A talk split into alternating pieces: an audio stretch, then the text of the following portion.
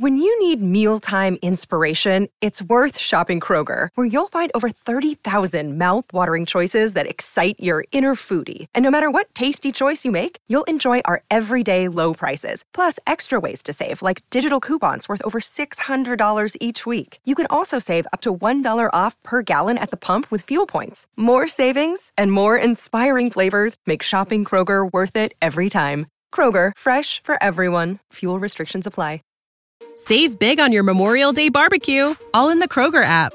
Get half gallons of delicious Kroger milk for 129 each, then get flavorful Tyson natural boneless chicken breasts for 249 a pound, all with your card and a digital coupon. Shop these deals at your local Kroger today or tap the screen now to download the Kroger app to save big today. Kroger, fresh for everyone. Prices and product availability subject to change. Restrictions apply. See site for details.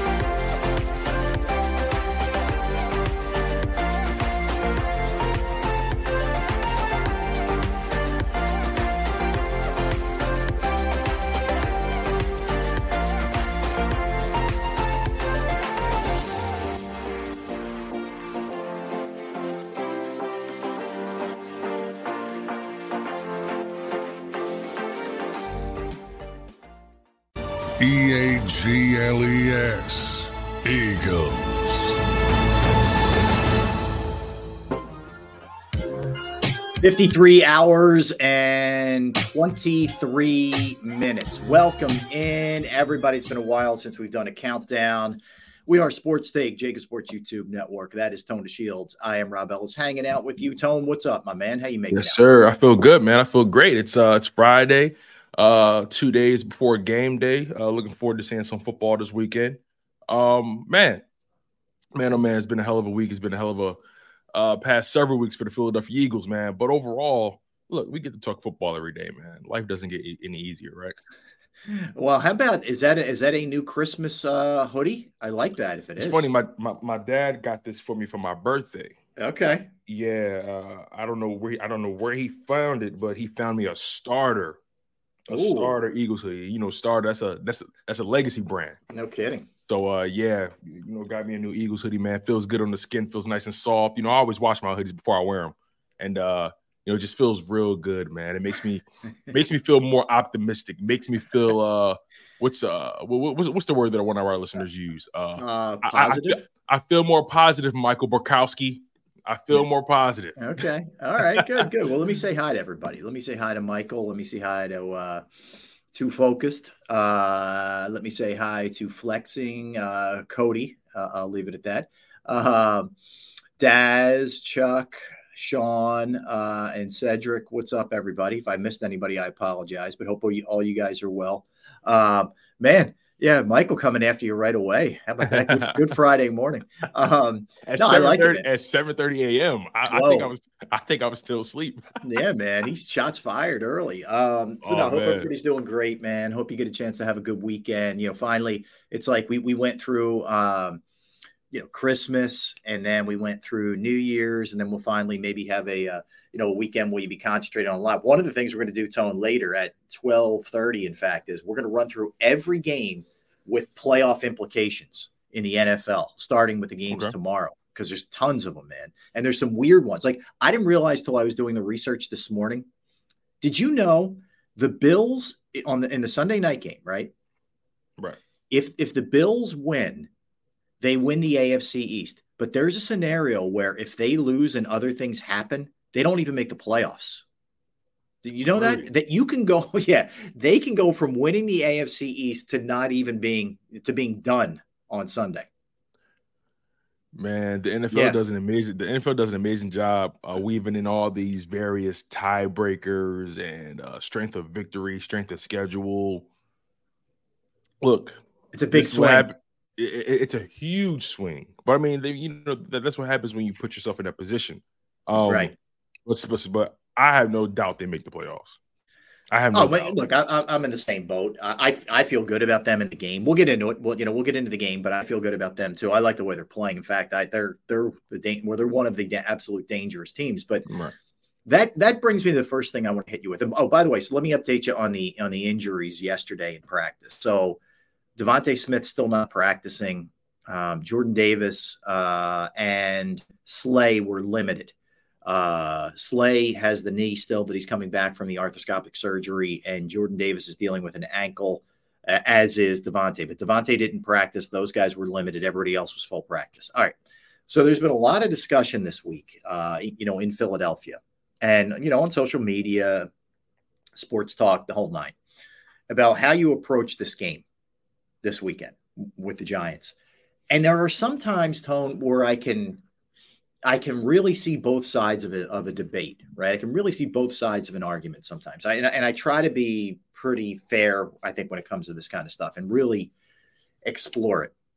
I got to tell you, man, when it comes to this debate of whether or not the Eagles should play their starters, like I am 1000% like this is as black and white as it gets for me.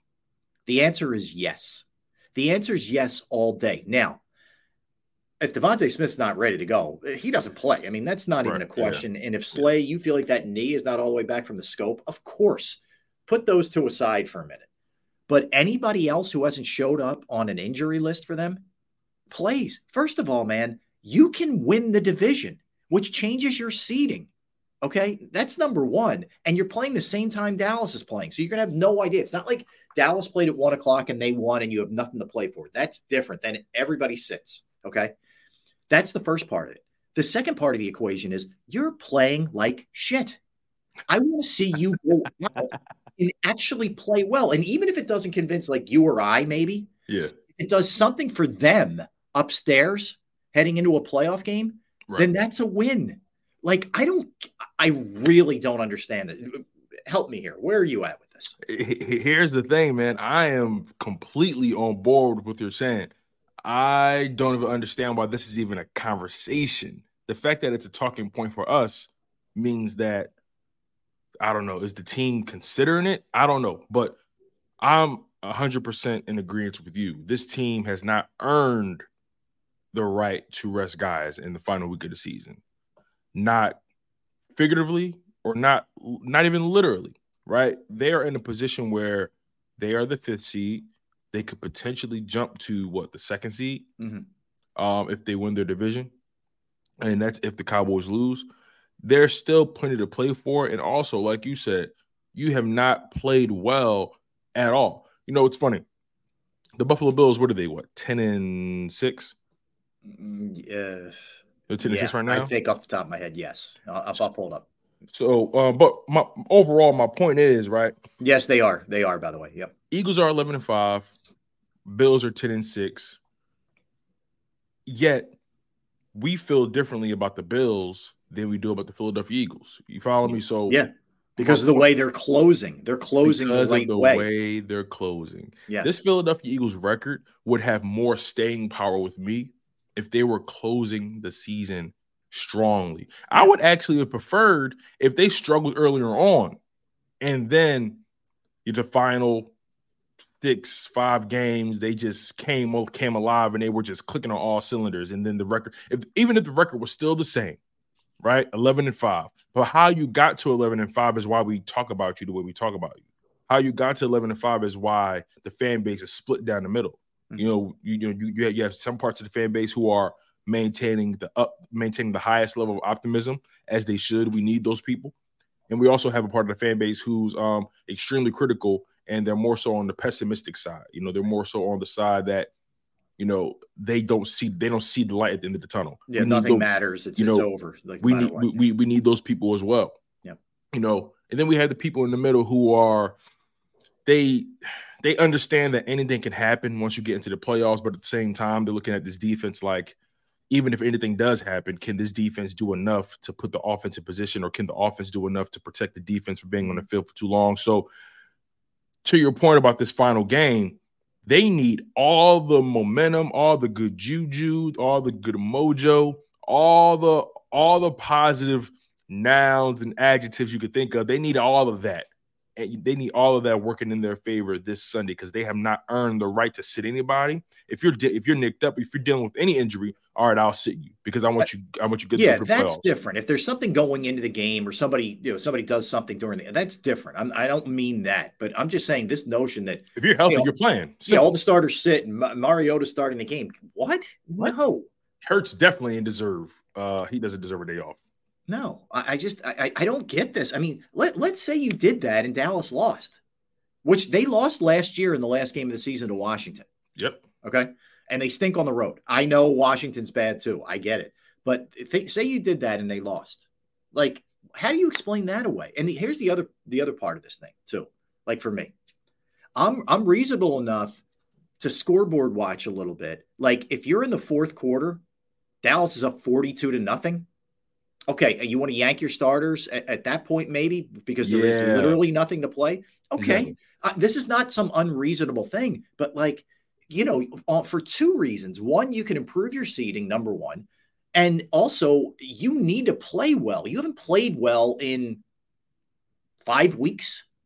I mean, really, when was the Buffalo? Maybe that's a long time ago. Um, even if you, I mean, if you want to consider that plan well, it, it, it took them to the like that. That went to the brink. Giants you know? game went to the brink too. That you won. Yeah, so and that's the only one you've won in five weeks. Yeah, you know, I'll, I'll, I'll say this right they've had moments. They've had they've they've had they've had strong halves, right? Strong quarters, strong strong moments, strong drives. This team has yet to put together a full 60 minute game of football of just pure dominance, in my opinion. Yeah. Um, there's always been there's always been something that we can nitpick at. And I don't know, and and and help me out, Eagles fans. I don't know if it's if that's in our DNA, um, as Eagles fans to nitpick everything that we see about this team. Um, or I don't know if I'm justified. You know, I'm curious to know for you guys what what week of the season, and you can be honest, what week during the season did you guys or did your antennas go up like, mm, I don't know about this team, right? You know, I, I'm I'm really curious to know what the people were thinking throughout the year. At what point in the season, at what matchup, what week did you say, mm, this team is making me nervous? I mean, they're winning, but they're making me nervous. Let me, okay, show enough says week two. Week two, that's early. Show enough at week two said, I I'm I'm nervous about this team. That was pretty yeah. early. I'm right? thinking about it. Um, and for yeah, yeah, yeah, yeah. What, was it for you? I think the first Washington game, which was week four, um, you, you know, you beat them 34 31 in overtime. And that's where we saw them A, play, da- play down to the level of competition. The first B, commanders matchup or the second? First one. The first and, one. And, and it was also where you saw time management issues. Like when Hurts throws the touchdown to AJ, you're, you know, yes, you're glad they get a touchdown, but you're also like, dude, you just gave him a buck 28 or whatever it was. And then Washington goes all the way down the field. Remember, they score on the at the last 2nd mm-hmm. Um, so that was that was for me, that was the one where it's like, mm, man, I think last year's team probably puts these guys away. So it was it was week four after the Tampa game, which I thought they played very well against Washington at home. That would mm. that would be mm. when my antenna went up a little bit. Yeah, I think I would have to. It's, it's, it's funny for me, like when I really think about the schedule now. Um, I'm, I'm trying to think if it was the first Commanders matchup or the second, but let me just double check here because I want to make sure I got I got my mindset right here. So for me, my antennas first went up. You know what? Yeah, it was that first Commanders matchup because I'm I'm sitting there and thinking to myself, why are they allowing the commanders to slice and dice them like this in the air? Yeah, Sam Howell went off. Sam Howell had career. Sam Howell's two best games of his career were against the Philadelphia Eagles this year. Yep. That's not that's, that's not by accident. Um that was a sign of things to yeah. come, especially defensively for me. Like they can't get off the field. They can't stop anything in the air. They're not yeah. getting enough pressure, you know, whatever. I mean, all the stuff that we saw, all the issues that cropped up um, like were there for me um, in that game. And I know a lot of people drew the analogy. Well, um, the Commanders ended their, you know, when they were undefeated last year, and they, uh, they, we chalked it up to sort of just like the Commanders have their number, but it went deeper than that. That you, that's where you really started to see the cracks, and then it, it and then as the season went on, yeah, the cracks got bigger and bigger for me. Yeah, absolutely. Um, and there's a lot of people making good points about Week One against the Patriots. We, Yeah. we saw them get up on them, then allow Mac Jones, who you know, I, I think we know the Patriots' defense is good, but their offense is putrid.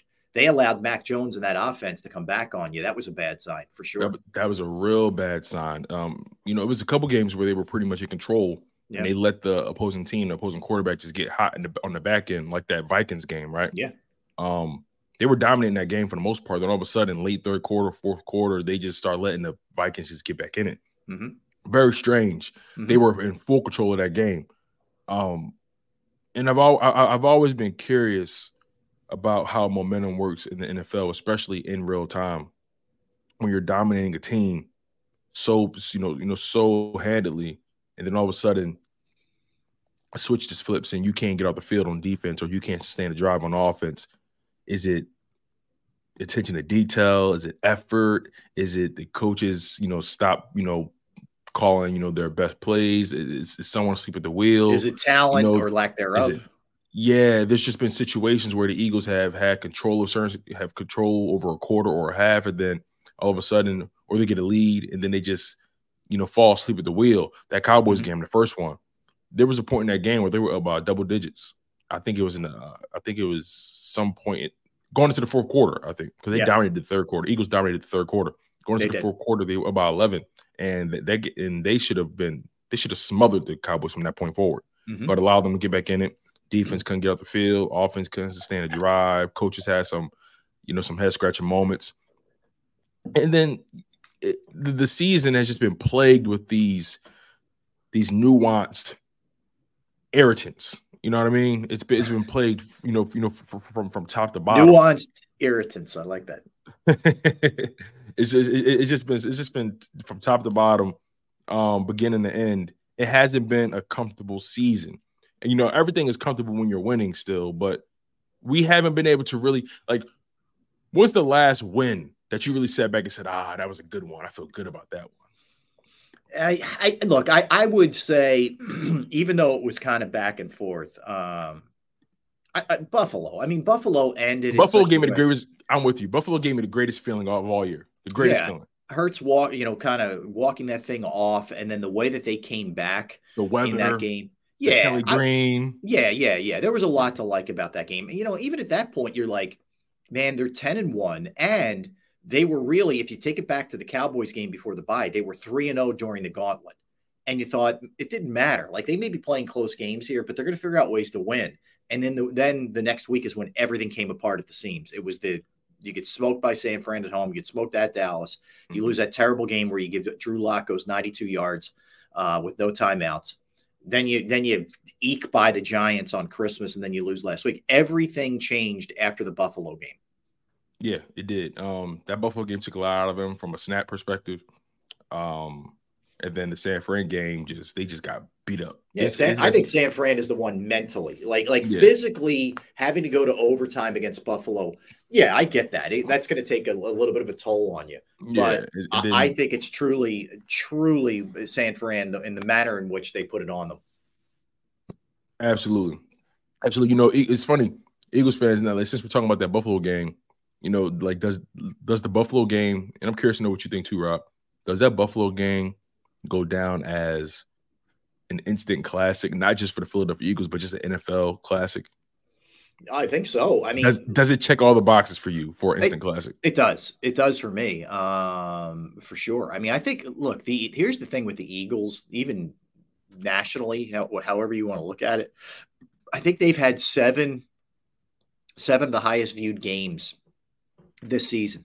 They played in seven of the highest view game viewed games this year. So it's not just, you know, in the Philly market or whomever they're playing. It's it's nationally too. You know, the the Eagles are are always interesting. You know, even when they're playing bad, it's interesting. You know, like that that Seattle game was interesting, even though they lost. Right? I mean, there's always interest, but I would say, yeah, from an Eagles standpoint, that's an mm-hmm. instant. I would say that one. You know, they they were down big. They were down ten at the half to the Chiefs, and Yeah, came that back was to one on yeah, that was pretty wild too. Yeah. So I would say those two for sure. Yeah, because you know, although this season has been turbulent, you know, there's been some things that we can uh be excited about. Um, but although those things were exciting, uh, they don't, you know, they don't, uh, they don't uh, get you a Super Bowl win. They just um, check the box for that week.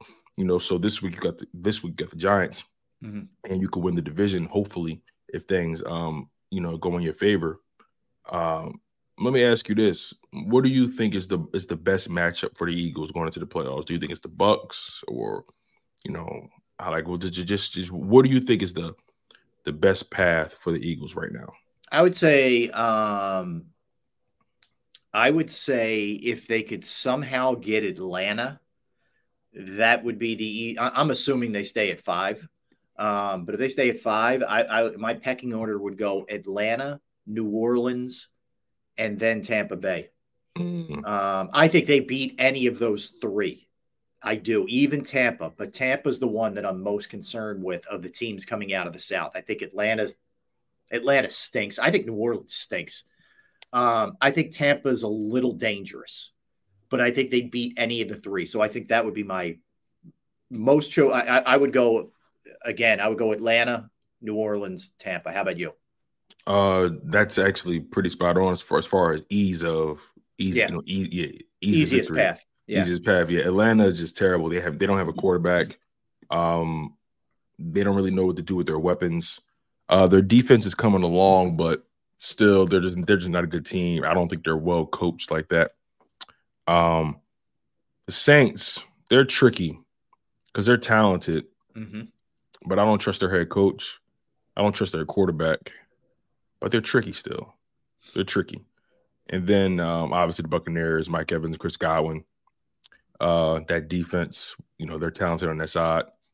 Baker Mayfield is a very tricky player. Tricky, very tricky. So yeah, I think Atlanta is probably the easier matchup out of all those guys. Um, yeah, I mean, look, they put themselves in, in a difficult position, and mm-hmm. you know they got nobody to blame but themselves for this. So you got to dig in, man. You're gonna have to do it on the road. You're gonna have to do it in, you know, certainly after that that wild card round. That, that's assuming they win, and you can't assume anything. They just lost the Cardinals at home. I realize that, but let's assume they win that game. Mm-hmm. You know, then you then you're you're probably in Dallas. It could be some. I mean, it's gonna be hard. It, this is they have. Whereas last year they set themselves up themselves up beautifully. Got a buy. Uh, you know, they get the Giants because the Giants beat the Vikings, um, and then smash them and then smash San Francisco. You know, I mean, it's this is a totally polar opposite kind of situation. That's why losing that Super Bowl last year is so damning.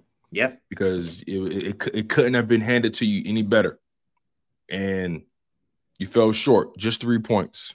You know, some boneheaded mistakes. You know, throughout. But listen, you win some, you lose some. It's the it, it, it all it all lends to a to a good story. You know, to no an doubt. exciting you know to an exciting end. And ultimately, as bad as this team has looked, we have no idea how this thing ends because we can't tell the future. No, and, and yeah, no, no, I'm sorry. Go ahead. The other thing I would say is, I, I, you know, I know we don't look at it like this, but I'm telling you, other teams will. Eagles are dangerous. Like I wouldn't want to be facing them. I would not. Um, you still have the runner-up MVP from last year. Mm. You still have a, you know, a good offensive line. You still have three thousand yard players on the offensive side of the ball you still have a defensive line that has talent that, that should be doing more. Um, mm You know, they're they're they're dangerous too. They are. Yeah, regardless of how you feel about this team and their deficiencies, right? They're still a dangerous matchup for mostly anybody because of the talent. Mm-hmm. And um, I think that's just I, I think that's just giving them a fair assessment. Yes, they are bad on defense. You know, they've shown that all year. But because of the talent on offense and because of the the experience, you still have to go in and respect the Philadelphia Eagles and what they could potentially do to you. So, um, as bad as as inconsistent as disjointed, as bad as they looked in certain spots, that's still a team you have to. That's still a team you have to lace it up and and uh, pay close attention to. All right, if I asked you the question, um, who's let this team down the most? Oh man, would it be you know, D line? Would it be back seven? Would it be coaching? Would it be Howie? Would it be Hurts with his turnovers? Like who, who in your estimation or what area has let them down the most this year? Man, it's so tough because you can you can you can find reasons why anybody has let you down.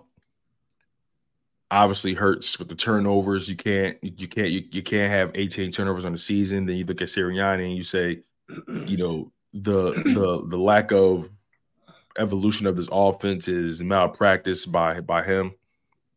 Um, and also not having any answers for any sort of things that teams are throwing at you all year. That's malpractice. But you leave, but then you go to the GM, you know, you go to the executive and you say, Well, Howie, you have several miscalculations throughout the year, you know, with or especially especially on, on the defensive side of the ball and with your hirings. Um gosh, man. I'm going D line. I'm going D line all day. Um, the fact that they're they're 29 less sacks than they had last year, the fact that they can't get off the field against the run, the run they're getting killed in the run because they're not injured. Like you can make an excuse for the secondary and the in the linebackers and talk about how they're banged up and they're just not that good. There's too much talent there for it to look like this. So I have a huge problem with the defensive line. It's not to say that there aren't issues elsewhere. I mean, you you can point a finger at Howie Roseman for for some of the guys who walked. You could definitely look at Jalen with the oh, what is it, 17 turnovers, whatever. I mean, there's a lot of things you can look at, but to me, they had the li- the least amount of excuses of everybody else. Yeah, I, I under I understand I understand why you would feel that way. I mean, they're the most talented group on the defensive side. Um, the defense leans on them the most to get their job done. But you know, I also believe in balance, right? I believe that, you know, this is a complementary game. And although the D line has fallen short, they have fallen short, especially in the second half of the season after the bye. They carried you through the first half of the season, though. Yeah. On defense. They carried them. They were they were not allowing people to run the ball on them. That D line carried them through the first half of the season up until, you know, up until, you know, post bye week and you know they ran out of gas. And there comes a point in time where other guys have to step up and do their jobs. I mean, I, yes, the D line has not performed as of late, but I just can't look at them and say they're the reason the defense is not good. It's so many, it's so much more than that.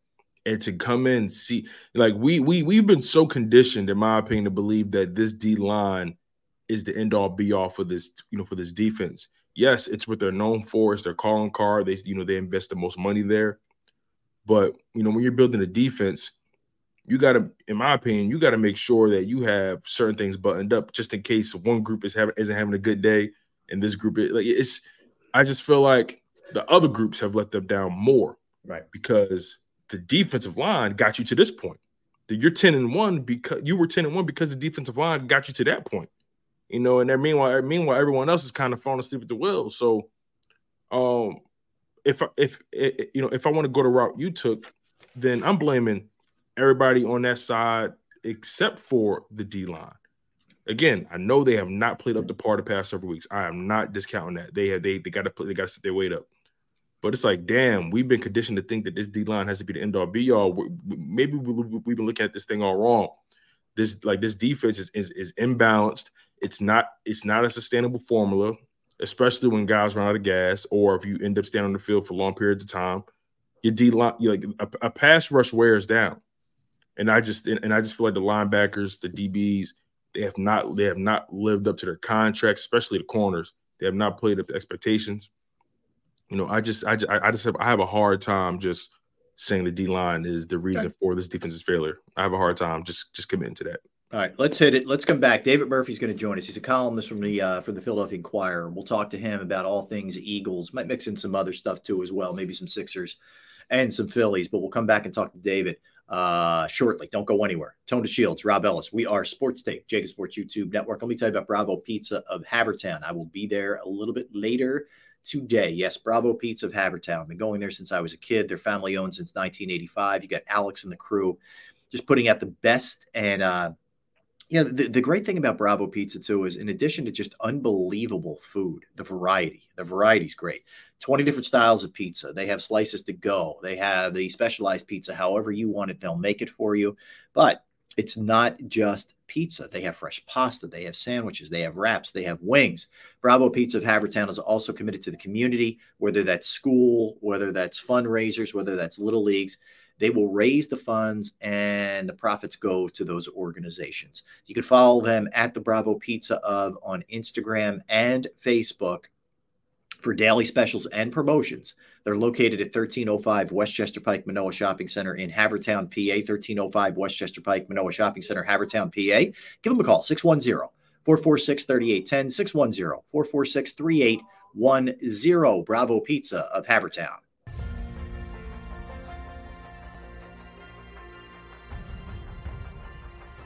I remember getting my heart broken when they lost the Super Bowl in 2004. We're big Eagles fans. We moved to South Philly because of the Eagles. When they won, we went straight to Broad Street, and uh, everybody was going nuts over there, and it was just a, a memory that you'll never forget.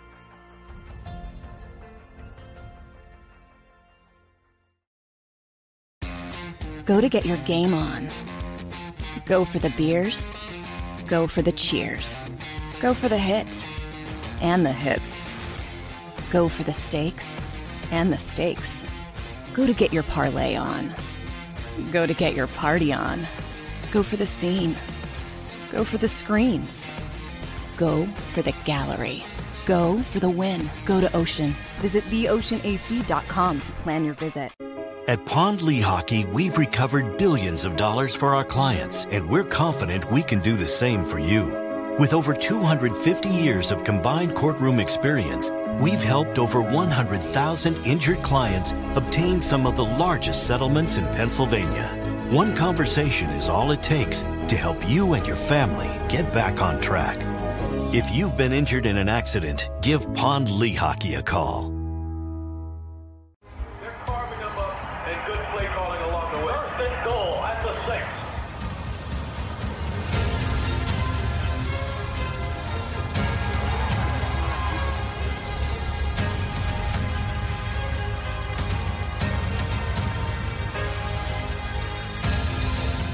Field of life, Firstrust Bank is there for you.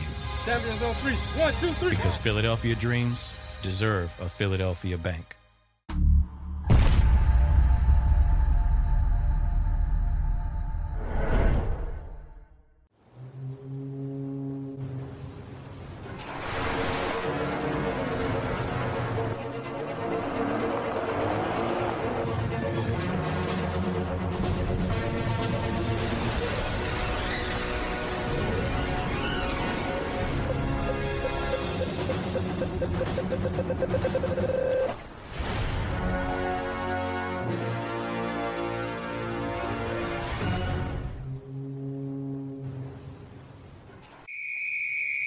Underdog Fantasy has a way for you to play alongside your favorite football team all season long with their fantasy pick'em game. You pick between two to five players, select whether they'll go higher or lower on one of their stats, then do what you usually do on a Sunday watch the games. You can win up to 20 times your money in a single game by going five for five. It's a fantasy game, and the sports betting show wants you to get involved. Go to UnderdogFantasy.com. When you sign up, use the promo code WIN, and Underdog will double your first deposit up to $100. That's UnderdogFantasy.com. Use the promo code WIN. Do you stream on a Roku, Fire Stick, Google TV, or Apple TV? Now you can watch 6ABC 24 7 with the 6ABC Philadelphia streaming app. For the big story on Action News, Search 6ABC Philadelphia and start streaming today. E A G L E S. Eagles.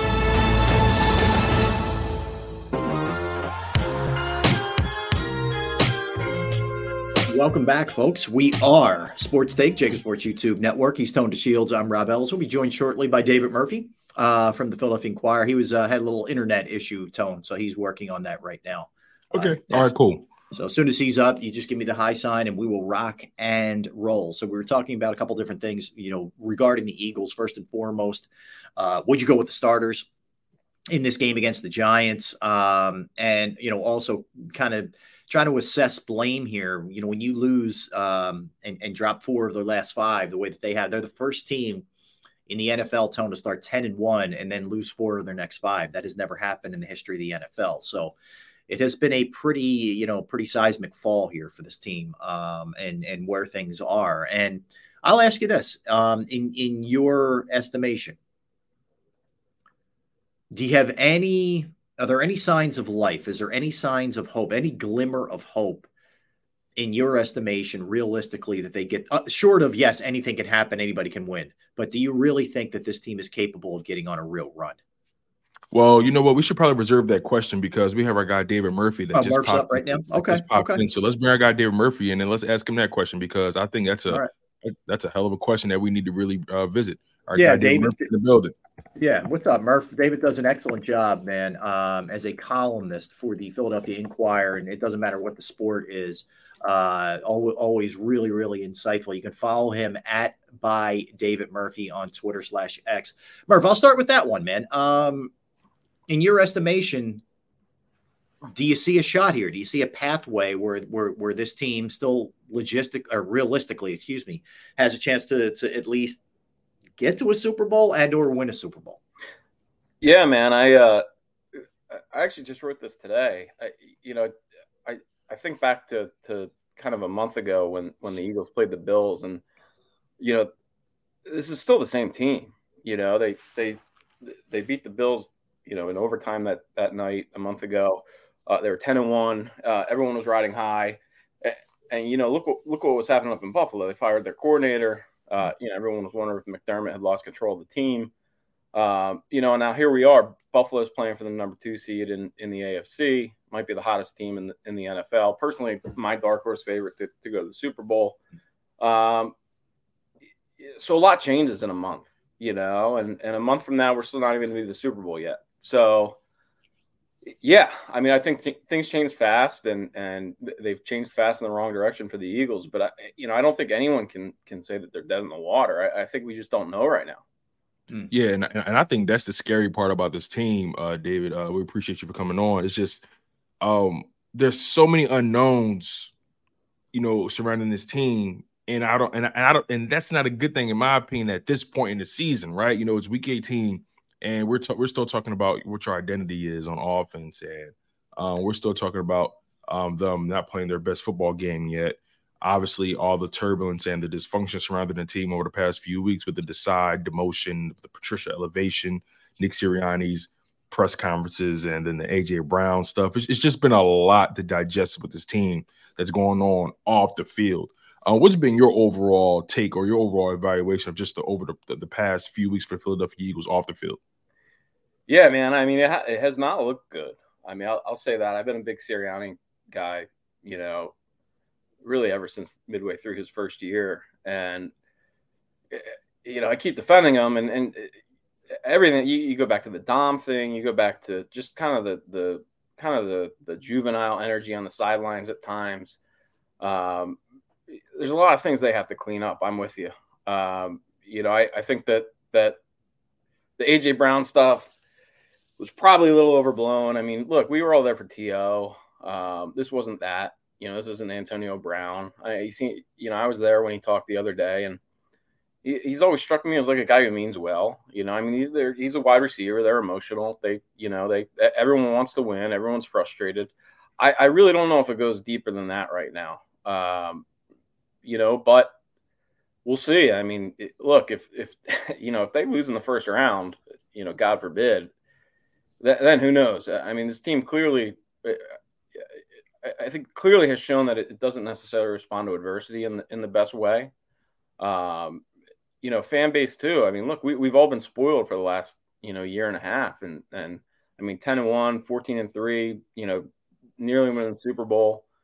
Um, we're going to see what this team's, team's made of. You know, I mean, this is kind of the time when you have to grind your way through it and, and show who you really are.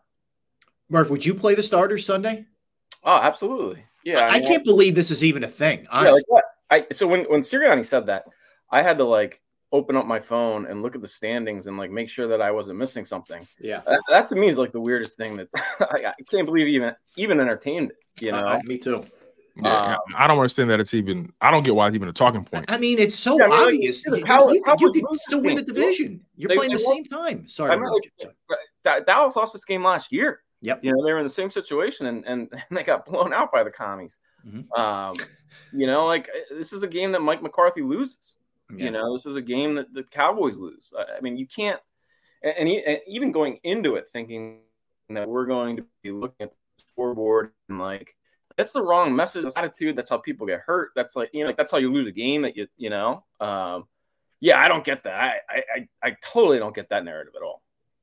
Well, and on top of it, also, I, I want them to, to, to show some semblance of, of fight and, and play a decent game just for their own mental capacity, mental psyche. On yeah, well, it, on top of well, you know, we we've been waiting that for waiting for that. I for know. I'm not saying it's going to happen, but you know, That I mean, that's the thing. I'll be honest with you. That, that, Giants game might have been the most discouraging game of them all. Uh, you know, I was expecting them to come out and just kind of blow the blow the doors off, and, and the fact that they couldn't they couldn't beat you know, Tommy DeVito or or Tyrod Taylor or whoever was in there. You know that that was as bad as the as bad as they looked again in that game. I think was almost worse than any of the losses that they've had. Mm-hmm. Mm, worse than their That Cardinals one. That that, that, that- that that Cardinals one was ugly. Giants No, team ain't good though. Cardinals are at least competitive. Like that Giants team is Yeah, not. that's true. They're not competitive. You know, like they can't. They're on their third quarterback. Last guy got benched. Uh, I mean, that team has just been brutal to watch all year, and the fact that the Eagles came out and like slogged it a little bit was was was discouraging. Let me ask you this, uh, David. I mean, what's been your thoughts or your evaluation of how this team has been responding to Nick Sirianni uh, throughout the season, especially as of late? Um, his his role has been called into question. His job, um, what he does, everything about him has been called into question. His leadership, um, whether he's lost a locker room or not. What's been your evaluation of Nick Sirianni over the past several weeks and the season as a whole? When, when you think about everything this team has experienced. Well, that's the thing is like it's you know is it's the last seven weeks versus the season as a whole. I mean, like let's not forget like this team has up until the last four or five weeks has really always responded under him. I mean, look, they they went through. Think about what we were talking about at the end of October eh, or end of September. That this tough stretch that they were going through. Beat the Rams on the road. We're clearly the better team on the field against the Dolphins. Um, you know, kind of th- that Chiefs game was kind of a mullet because of the conditions, but they beat the Chiefs. Um, frankly, they should have lost to the Bills, in my opinion. But you know, they had 90 yards of penalties and, and turned the ball over, and and you know, they they the Bills kind of lost that game. But the Eagles look good. Um, you know, offensively they look good. Um, y- you know, they they the Cowboys game on Thanksgiving um, or around Thanksgiving that that you know they, they've won a ton of big games, and they responded to Sirianni in the Super Bowl.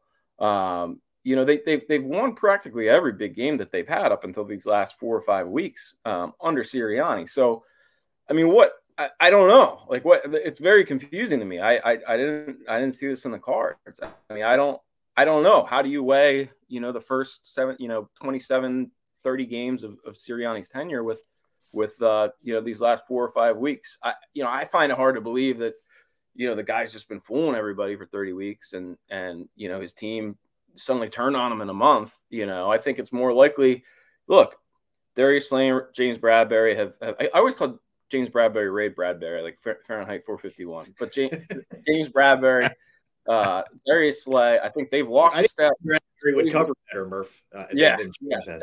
Yeah. they have been burned. Uh, the- uh, James Bradberry, Darius Slay have lost a step. They haven't been as good as last year. Uh, you know, Chauncey Gardner Johnson, we saw them. We saw him last year. How how how much better they were when he was in there versus when he was injured. Um, look, they're they're everyone. Part of the problem is our expectations. Is everyone talked themselves into uh, you know a, a, a stupor because they drafted the Georgia defense. Well, guess what? I mean, you answer the question. The Georgia defense couldn't beat an NFL team, you know, because because you know Nolan Smith, where is he? Where's you know Ke- Kelee Ringo? You know, where is he? Um, they just weren't as good defensively as people thought. I think. Um, and then you couple that with Slay getting hurt and losing a step, and Bradbury losing a step, and you know, like, look, I I- I think that that's I don't think that's a serious anything underperforming. I think maybe they're just who they were all along. And, you know, they kind of won a, a few lucky games early on, and, and this is just who they are. I'll ask you the same question. Does any of that make sense? It, No, all, no, it all I- makes sense. yeah, it makes all sense. makes sense. Don. Uh, um, I, I've asked everybody the last couple of weeks the same question, and I, want to pose it to you. I want to be real specific with this. The defensive line, to me, has killed them. Uh, they're not getting to the quarterback consistently enough. They're not stopping the run. Yet they're relatively healthy, and there's a lot of resources put into that that unit. Why has the play dipped so much for that crew? Uh, well, Jordan Davis has been a disappointment. Yep. Uh, are you guys getting me? I, I feel yeah, like we can hear you. Yeah, we got you. No, we, we got you. All right. Jordan Davis has is been a disappointment. Um, yeah. You're talking about the run defense, right? Yeah. Run or pass. Yeah, I mean, their sacks are down, they're down 29 sacks from last year. I think Jalen Carter. Yeah, I think Jordan Davis is hit, or uh, I'm sorry, Jordan Davis has been great. Jalen Carter's hitting a wall, I'm sure. Uh, I mean, look, mm-hmm. Haason Reddick, he can't he can't protect the edge. That's why he that's why people didn't want him when he was a free agent. You know, I mean, he's right. he's a he's kind of a one dimensional player. He's great at that dimension, but look, Jonathan Gannon knows the weaknesses of this defense, and I think if you go back and watch that tape, you'll see exactly why they are who they've been all year because Gannon knew everything to do against them. He knew to attack the edge. You know, he knew that Nicholas Morrow can't run side to side. Um, you know, he knew that the you know Avonte Maddox was was some guy, somebody who could be picked on. He knew that Reed Blankenship was a little bit limited in, in, in you know the secondary. I mean, look, all that stuff. Um, you know, we kind of got to ignore that for for 11 weeks because they were winning. But uh, I mean, look, these questions have been here all along. But yeah, I mean, the run de- the run defense. You're missing Zach Cunningham. Um, that was it was shocking to see to see you know Connor Gaston like they did. But I attribute that to Gannon and just knowing that this defense is does have weaknesses that can be exploited, and, and he kind of, I mean, that was the textbook right there. Thank God they didn't play him in week one because everyone else would probably just use that for for, for the rest of the season. Yeah, definitely. You know, um, I'm I want I want to uh, shift gears to uh, Jalen Hurts. Um, Jalen Hurts, he when you look at his numbers and you exclude the turnovers, and I'm not saying they don't matter, but if you just look at his numbers, you know, you know, straight on, he's actually having a decent year. Actually, the year is pretty on par with last year. The only difference in his production is the turnovers. Right, he has 18 of them. I think he has 14 interceptions and four uh, lost fumbles. Uh, what's been uh, how have you how have you been evaluating and looking at Jalen Hurts? Um, you know, in his third year as a starter, um, he signed the new contract. He is the franchise quarterback. Um, with everything they've been going through this year, how how have you been looking at Jalen Hurts and how he's handled the ups and down, the up and down nature of the season? See, I disagree with that. I think that turnovers are a big thing, but I think the biggest thing with him is like he just doesn't look as dynamic as mm. he did last year. Like he's clearly, I don't know if he's hurt. I don't know if he's. I mean, look, the guy's had a couple ankle surgeries, one last off season. He's had the knee thing. He's had, you know, uh, we all saw Michael Vick look like a world beater for, you know, 10, 13, 15 games, whatever it was that one year. And McNabb the same way. You know, I mean, remember he was doing the Michael Jackson in the end zone against against uh, Washington in 2001, and then you know by the end of his three or four years later, the guy was averaging 15 rushing yards a game. You know, I mean, look, I don't know how old you are, Tone, but look, just turned 29. Just turned 29. It goes fast. it goes fast, bro. And right about, right about now, you're, you're never going to feel as good as you did when you were 26. And oh, no, trust you're going to hit 31 and 32, and all of a sudden you're like, holy crap. You, you go out there and you try to do something and you just can't do it. You know, like you, you, you try to do what you used to do, and then your body just doesn't move that way. Right. And I don't know if Hurts is he's a little young for that right now, but he's also taking a lot of punishment. Um, and I think that's the biggest thing. Look, he had seven runs of 20 yards or more last year. He's got two this year. You know, like mm. and, and, three of them I think were in that that Green Bay Packers game that they won 40 to 33. You take away one or two of those runs, and guess what? Maybe they lose that game 33, you know, 32 or whatever. Um, the biggest thing is he just doesn't have, you know, uh, change. It just does not does not have that um, this year, and I think it's it's impacting everything. How much blame should the offense get, David, in your estimation, or any at all, for the struggles? Uh, I mean, I think that it's, it's, it's tough to answer because look, the reason they were a Super Bowl team last year was Jalen Hurts played out of his mind and the offense played out of its mind. You know, I mean, they were in a shootout with Pat Mahomes in the Super Bowl. So, mm-hmm. you know, I I think they're not that they're not they're still the, the offense is still better than the defense. And Jalen Hurts is still a fine quarterback, but they've just lost that like you know that extra, you know, five percent that made them a Super Bowl team last year. So, I mean, frankly, I would say probably the offense is the blame, you know, because the defense kind of, you know, is what it is and was what it was. Um, but it, I mean, it, it's just hard. Like contextually, it's hard to answer that. Like it's, mm-hmm. it's the defense is clearly needs, needs work, but the offense has more in it. I think the defense kind of is what it is, you know. Yeah, it's because it's funny because entering the season, I think we all knew the offense was going to have to carry this defense um, throughout. But you know, we at least we thought to ourselves the defense would be at least mediocre, right? At least be middle of the pack, and that would be good enough, especially for this offense. And you know, we didn't anticipate the offense having or at least struggling this much. You know, some people they look at the numbers and they say, well, you know, this offense is actually still a top 10 offense at the very least. They're still pretty good. But when you watch the product, mm-hmm. something seems off with the execution, something seems off with um, the game planning or um, the play calling. Something, you know, a lot of people say, you know, we're more so focused on the results rather than the actual play calling themselves. Fair enough. But you know, AJ Brown, he said in his press conference, he said, "Look, the coaches don't play, we play. This, you know, the you know the reason our the reason we have been successful is because we we have been executing." I don't know how much I believe in that. Um, you know, when when when you hear AJ Brown say it's it's it's it's the players, it's not the coaches. How much do you buy into that? Uh, I buy that he somewhat believes that. You know, I mean, because that's kind of how you're wired as as a player, but I mean, look, it's obvious. There's obviously good coaches and bad coaches. Like, coach, you know, coaching matters. Um, and I think that, you know, the I'm with you. The offense is like at one point, it, it looked like it, looked like a spread, just like a spread Ohio State offense, like that they've been like all these bubble screens and like, and no, you watch the Niners out there against them. It looked like they were like, you know, running some sort of four dimensional chess, you know, because because it, it's just not it's kind of a paint by numbers scheme. It feels like so. Yeah, I mean, I think co- I think coaching is a part of it, but you know, at the same time, it's all kind of interconnected. You know, like because the quarterback, look, the quarterback has a lot of sway.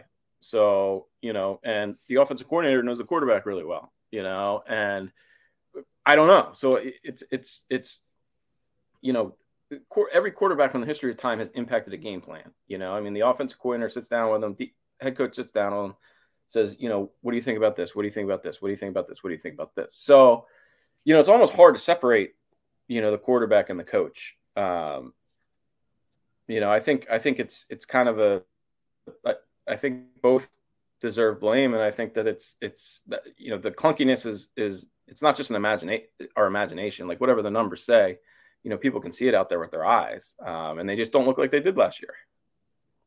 Murph, how about Howie? How, you know, I mean, they they let certain guys go. Uh, understandable in some cases. Hargrave made a lot of money in San Francisco. God bless him. Other guys, not so much, who could have helped them. Um, you know, and certainly Jalen Carter's been a stud, but they've got nothing out of Nolan Smith. Um, so, how much blame does he get?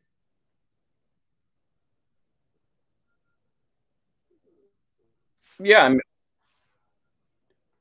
go ahead, Murph. Yeah, yeah I lost you for one second. There. I think yep. we're gonna. Think we're Sorry, we're, yeah, I'm lagging a little bit. Uh, okay. Yeah, I mean, I think that's that's a huge question, and and I think it, it's it's it's um, if you look back, uh, if you look back after 17, the, the scary thing is like kind of it's kind of on the same trajectory right now. You know, like like you had that 17 Super Bowl win, and then all of a sudden it was like three years of mediocrity, and it turned out you look back, you're like, oh man, that 17 team was actually that was the chance, that was the window. Yeah.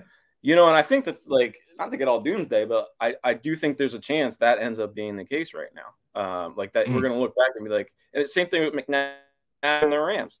You look mm-hmm. back, you know that McNabb Rams team that, that lost the Rams in the, in the NFC Championship game, very similar vibe to last year, where you're like, oh man, I can't believe we're here. Like, are they really this good? Turns out they were probably better than they ever would be. You know, because mm-hmm. look, man, Darius Slay is never going to be as good as he was the year before from this point on. Same thing with James Bradberry. Uh, you know, Brandon Graham is going to retire at some point. Fletcher Cox is going to retire at some point. Jason Kelce is going to retire at some point. Um, you know, Lane Johnson might play forever, but look right, right there, you just named you know five or six guys that are that are significant contrib- contributors to this team, and as you know, DeVonta Smith is going to have to get paid. You know, uh, as all these guys, it, it's going to be hard to replace those guys. You know, because the, the cap dollars aren't necessarily going to be there. It's uh, I mean, it's a tale as old as time, and it's why ultimately the quarterback is the one that determines whether you're, um, you know, a decade-long contender or not. You know, because that's you can you can trade Tyreek Hill and Patrick Mahomes will pick up the slack. You know, and uh, you know that's that's the interesting about Jalen, and that's the interesting thing about this team moving forward. Uh, you know, it's it really comes down to the quarterback because it's like, look, man, we're giving you, you know, we're giving you 25% of the salary cap. You're gonna have to you're gonna have to you know, pull that kind of weight.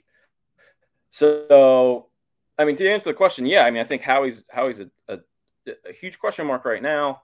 Um, but it all depends on how guys like Nolan Smith turn out. You know, it all depends on whether Jalen Carter, you know, shows up. You know, who knows? Like you got to, you got to, he's got to do it for for multiple years. You know, he, he had some mm-hmm. question marks coming in. Um, you know, and and he's going to have to prove that he can, you know, withstand an NFL offseason and come back and you know be the same player. And you know, uh, yeah, I mean, it's it's it, how he's going to be decided on that these draft classes here, you know, and and I think it's a little too early to tell, but I do think Howie does have a track record of not necessarily building things sustainably, but kind of like, you know, he makes his he makes he makes his hay in the NFL free agent and and kind of trade market, you know, and mm-hmm. and that's those guys stick around for two or three years, and then, you know, we'll see. If final question from me, uh, David, appreciate you for coming on. Um, you, you you brought up a very good point that I kind of want to flush out with you. The fact that look, you're paying Jalen Hurts, you know, around 25% of the cap. You know, he's going to have to carry a lot of this load, and a lot of the time, you know, whether you're a contender whether you're a contender or not depends on the quarterback position. Based off of the, tra- the trajectory of Jalen Hurts' career from 2021 up until now, do you think he can be that guy long term for the Philadelphia Eagles? Do you think he can hold up and he can continue to develop? Uh, yeah. I mean, I I think I think there are probably more questions about that than people are are comfortable admitting right now. Um, and I think that we've seen. Uh, look, you're, you're going to be. I, I, firmly believe this. I think at the end of the day, going to as a you're going to have to control the game. You're going to have to stand back there. You're going to have stand tall, and the game is that's what you, whatever you do otherwise, it's running, whether it's throwing on the run, it's whatever. You know, it's the game is such that you know quarterback who can win the game from the pocket is is quarterback going to have sustained success. You know, it's Josh Josh Allen this game, and that has become you know one of those players in the NFL. I think Hurt, the jury's still out. He's been in the pocket this year and he's been struggling at times. You know, he's he's doesn't make necessarily the quickest decisions. Um, he's, he's a small guy. He can't necessarily see with with when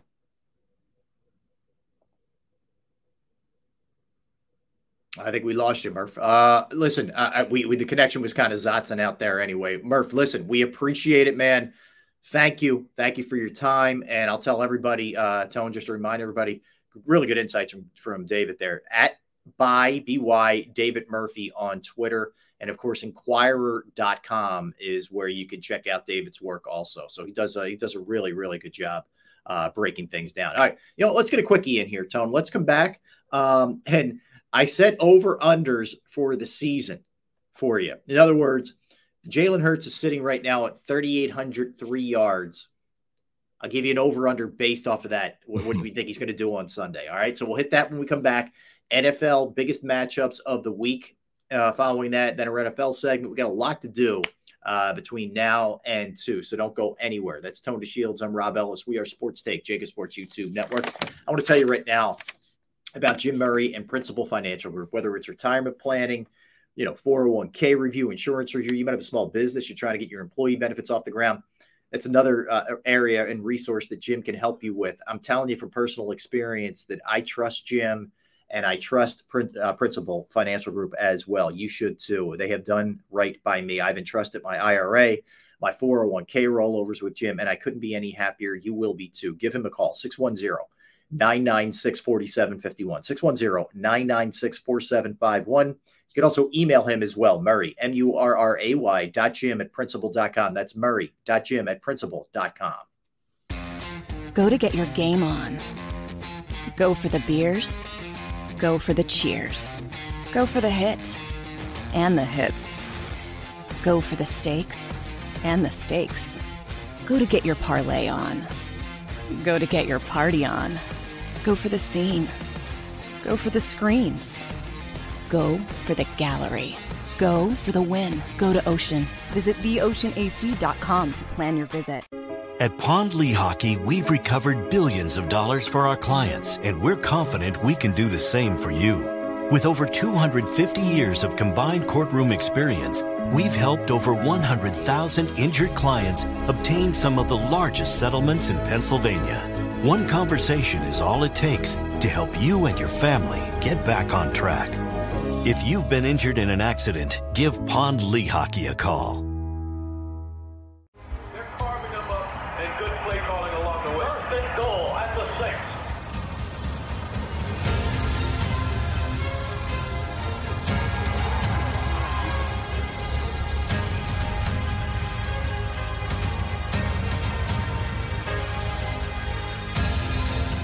Field of life, Firstrust Bank is there for you Champions on three. One, two, three. because Philadelphia dreams deserve a Philadelphia bank.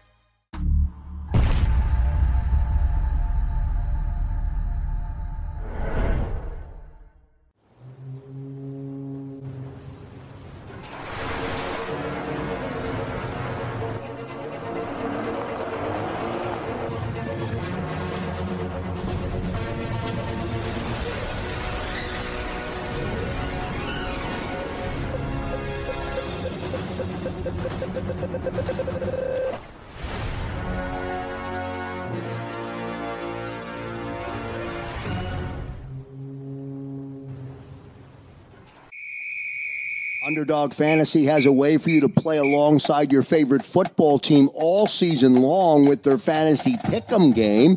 You pick between two to five players, select whether they'll go higher or lower on one of their stats, then do what you usually do on a Sunday watch the games. You can win up to 20 times your money in a single game by going five for five. It's a fantasy game, and the sports betting show wants you to get involved. Go to UnderdogFantasy.com. When you sign up, use the promo code WIN, and Underdog will double your first deposit up to $100. That's UnderdogFantasy.com. Use the promo code WIN. Do you stream on a Roku, Fire Stick, Google TV, or Apple TV? Now you can watch 6ABC 24 7 with the 6ABC Philadelphia streaming app. And the big story on Action News. Search 6ABC Philadelphia and start streaming today. E A G L E S. Eagles.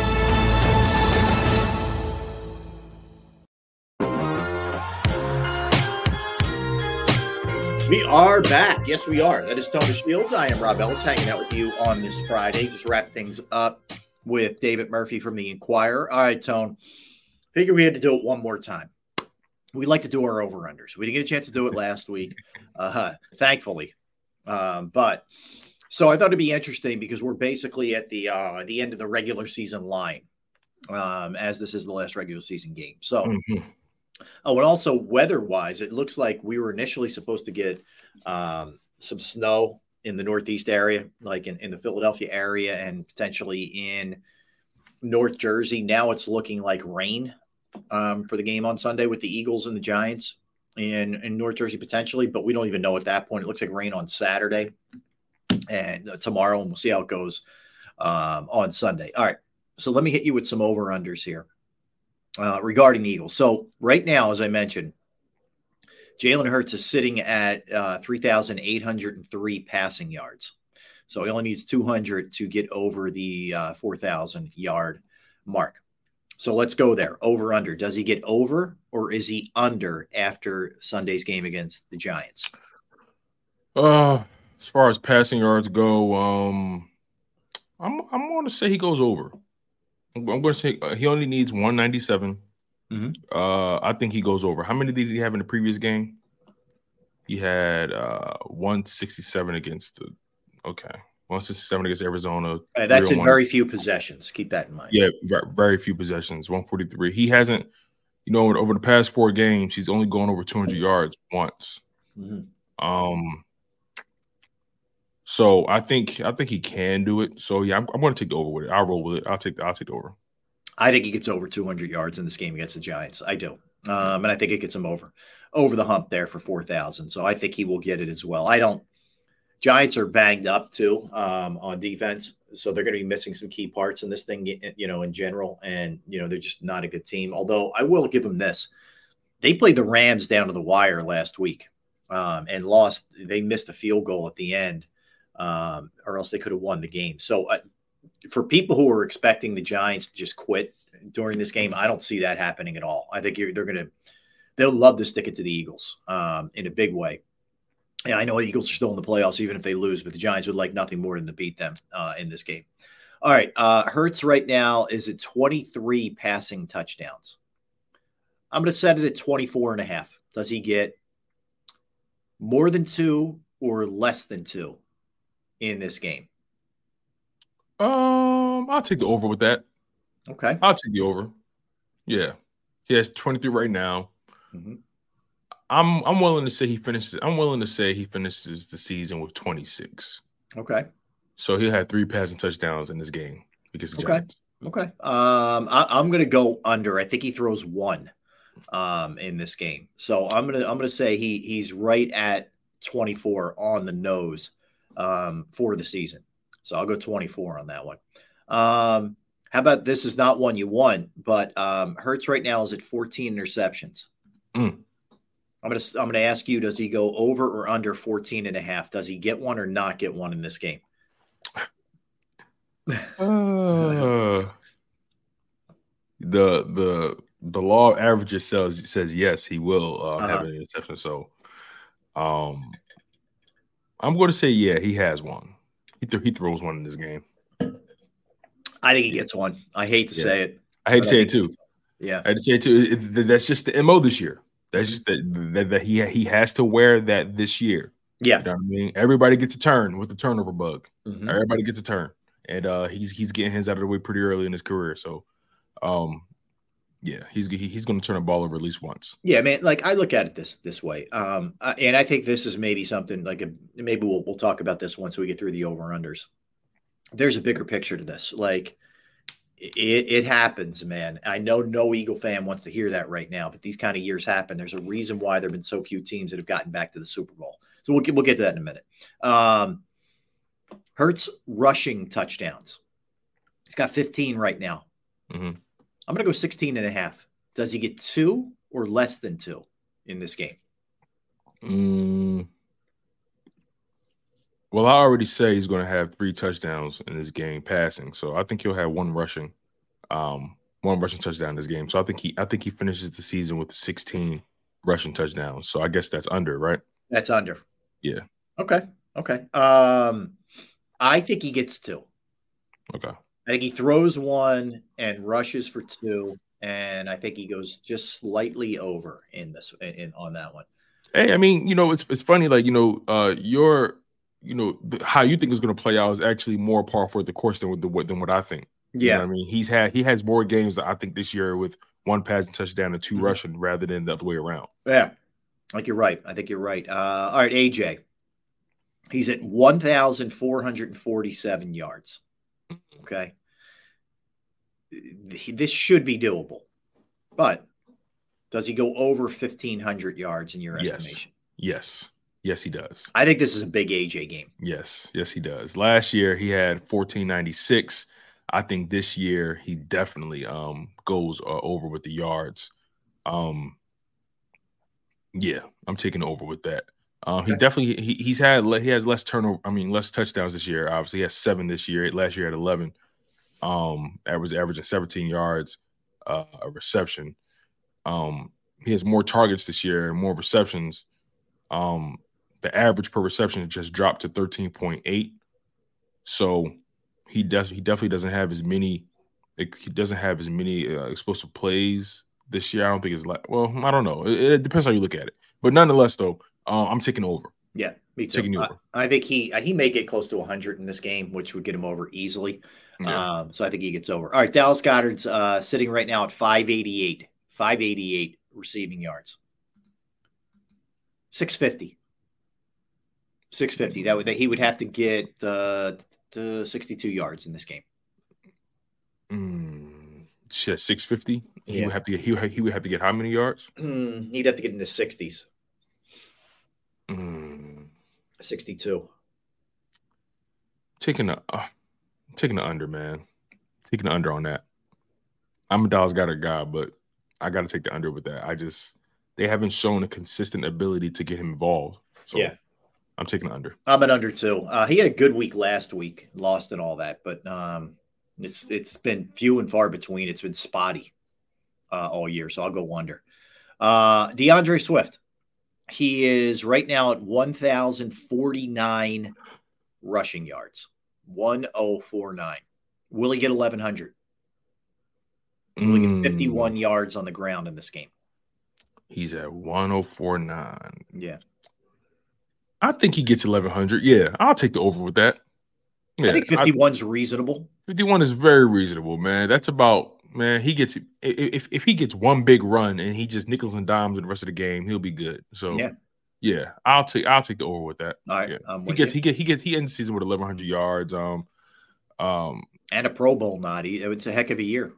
yeah. So on the season, right now, DeAndre Swift, uh, five rushing touchdowns, um, one receiving. So he'll end the season with six. Well, if he gets if he gets some, yeah, uh, this Sunday. But right now, six touchdowns on the season, uh, around thirteen hundred yards in total offense right now.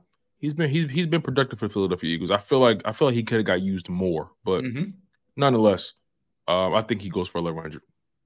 Let's go Haason Reddick. He's got 11 sacks. Haason. I'm going to set it at 12. Does he get at least one in this game? Okay, he has eleven, right? Mm, yeah, he gets a sack in this game. He has to. There's no way. Um, damn, he has 12 TFLs this year. Um, yeah, I- I'm taking the uh over with that. Haason's getting 12 sacks. I think he does too. It's still, I mean, look, that's still a really good year, but when you you're coming, what do you have, 17 last year, whatever it was? 16, 16 in the regular, in the season, regular season, yeah. three and a half in the playoffs. So he had 19 and a half all year. Yeah. He's he's going to be interesting because he's going into the last year of that deal. And I know a Mhm. lot of people are saying the Eagles should re-sign him in the offseason. I actually don't know that that's a lock. I think he might roll into the last year of his deal. Yeah, I don't I don't know if it's a lot. It's a few it's a handful of contracts coming up pretty soon. Um Josh Sweat is going to be in a contract year next year. Dallas Goedert will be, Avonte Maddox will be, um Haason Reddick will be, I believe, if I'm not mistaken. Mhm. Because all those guys I think signed their contract at the same time. Well, Josh well, Sweat, Goedert, and, and Maddox, I think they all signed their contracts at the same time. So um yeah, I think all those guys are going to be in contract years. Look, Howie Roseman has a lot of decisions to make this offseason. Sure does. All right. Um, Jalen Carter is at six sacks. I'll set the over under at six and a half. Does he get one in this game? Yeah, I'll take the over with that. I think he does get one. Okay. Um, do, ha- ha- do we know who's going to be the quarterback for the Giants this week? Tyrod Taylor. I figured. Um, yeah, he gets one. He gets one, maybe half. So he'll get one. Yeah. Um, Sweat. Sweat's at six and a half. Does he get seven? I'm o- I'm only asking for a half a sack here. not, much, not much to ask for. I'm gonna take the under, man. Ooh. I'm gonna take the under. Mm. I, I'm Really? I'm a, Okay. I'm, a I'm, I'm a sweat guy, but uh, right now the trend isn't is the trend isn't trending. You know what I mean? So There's so no uh, sweat equity, as they say. Right. Ah, I like what you did there. I like what you did there. You, you dirty right. dog, you. All right. Um, all right, let's go. Let's go team then. Let's go team. So they're at 41 sacks as a team. Set the over under at 43 and a half. Will they get two and a half or more? yes. Okay. Yes, as a team, they will get that. They'll get Yes, okay. they will. All right, they'll get the 44 as a team. All Yes. right. All right, the Eagles are sitting right now on eight interceptions as a team. Set the which is terrible. I'll set the over under at eight and a half. Will they get at least a a pick in this game? They did have one last game. It was a gift, but Sydney Brown made the most of it.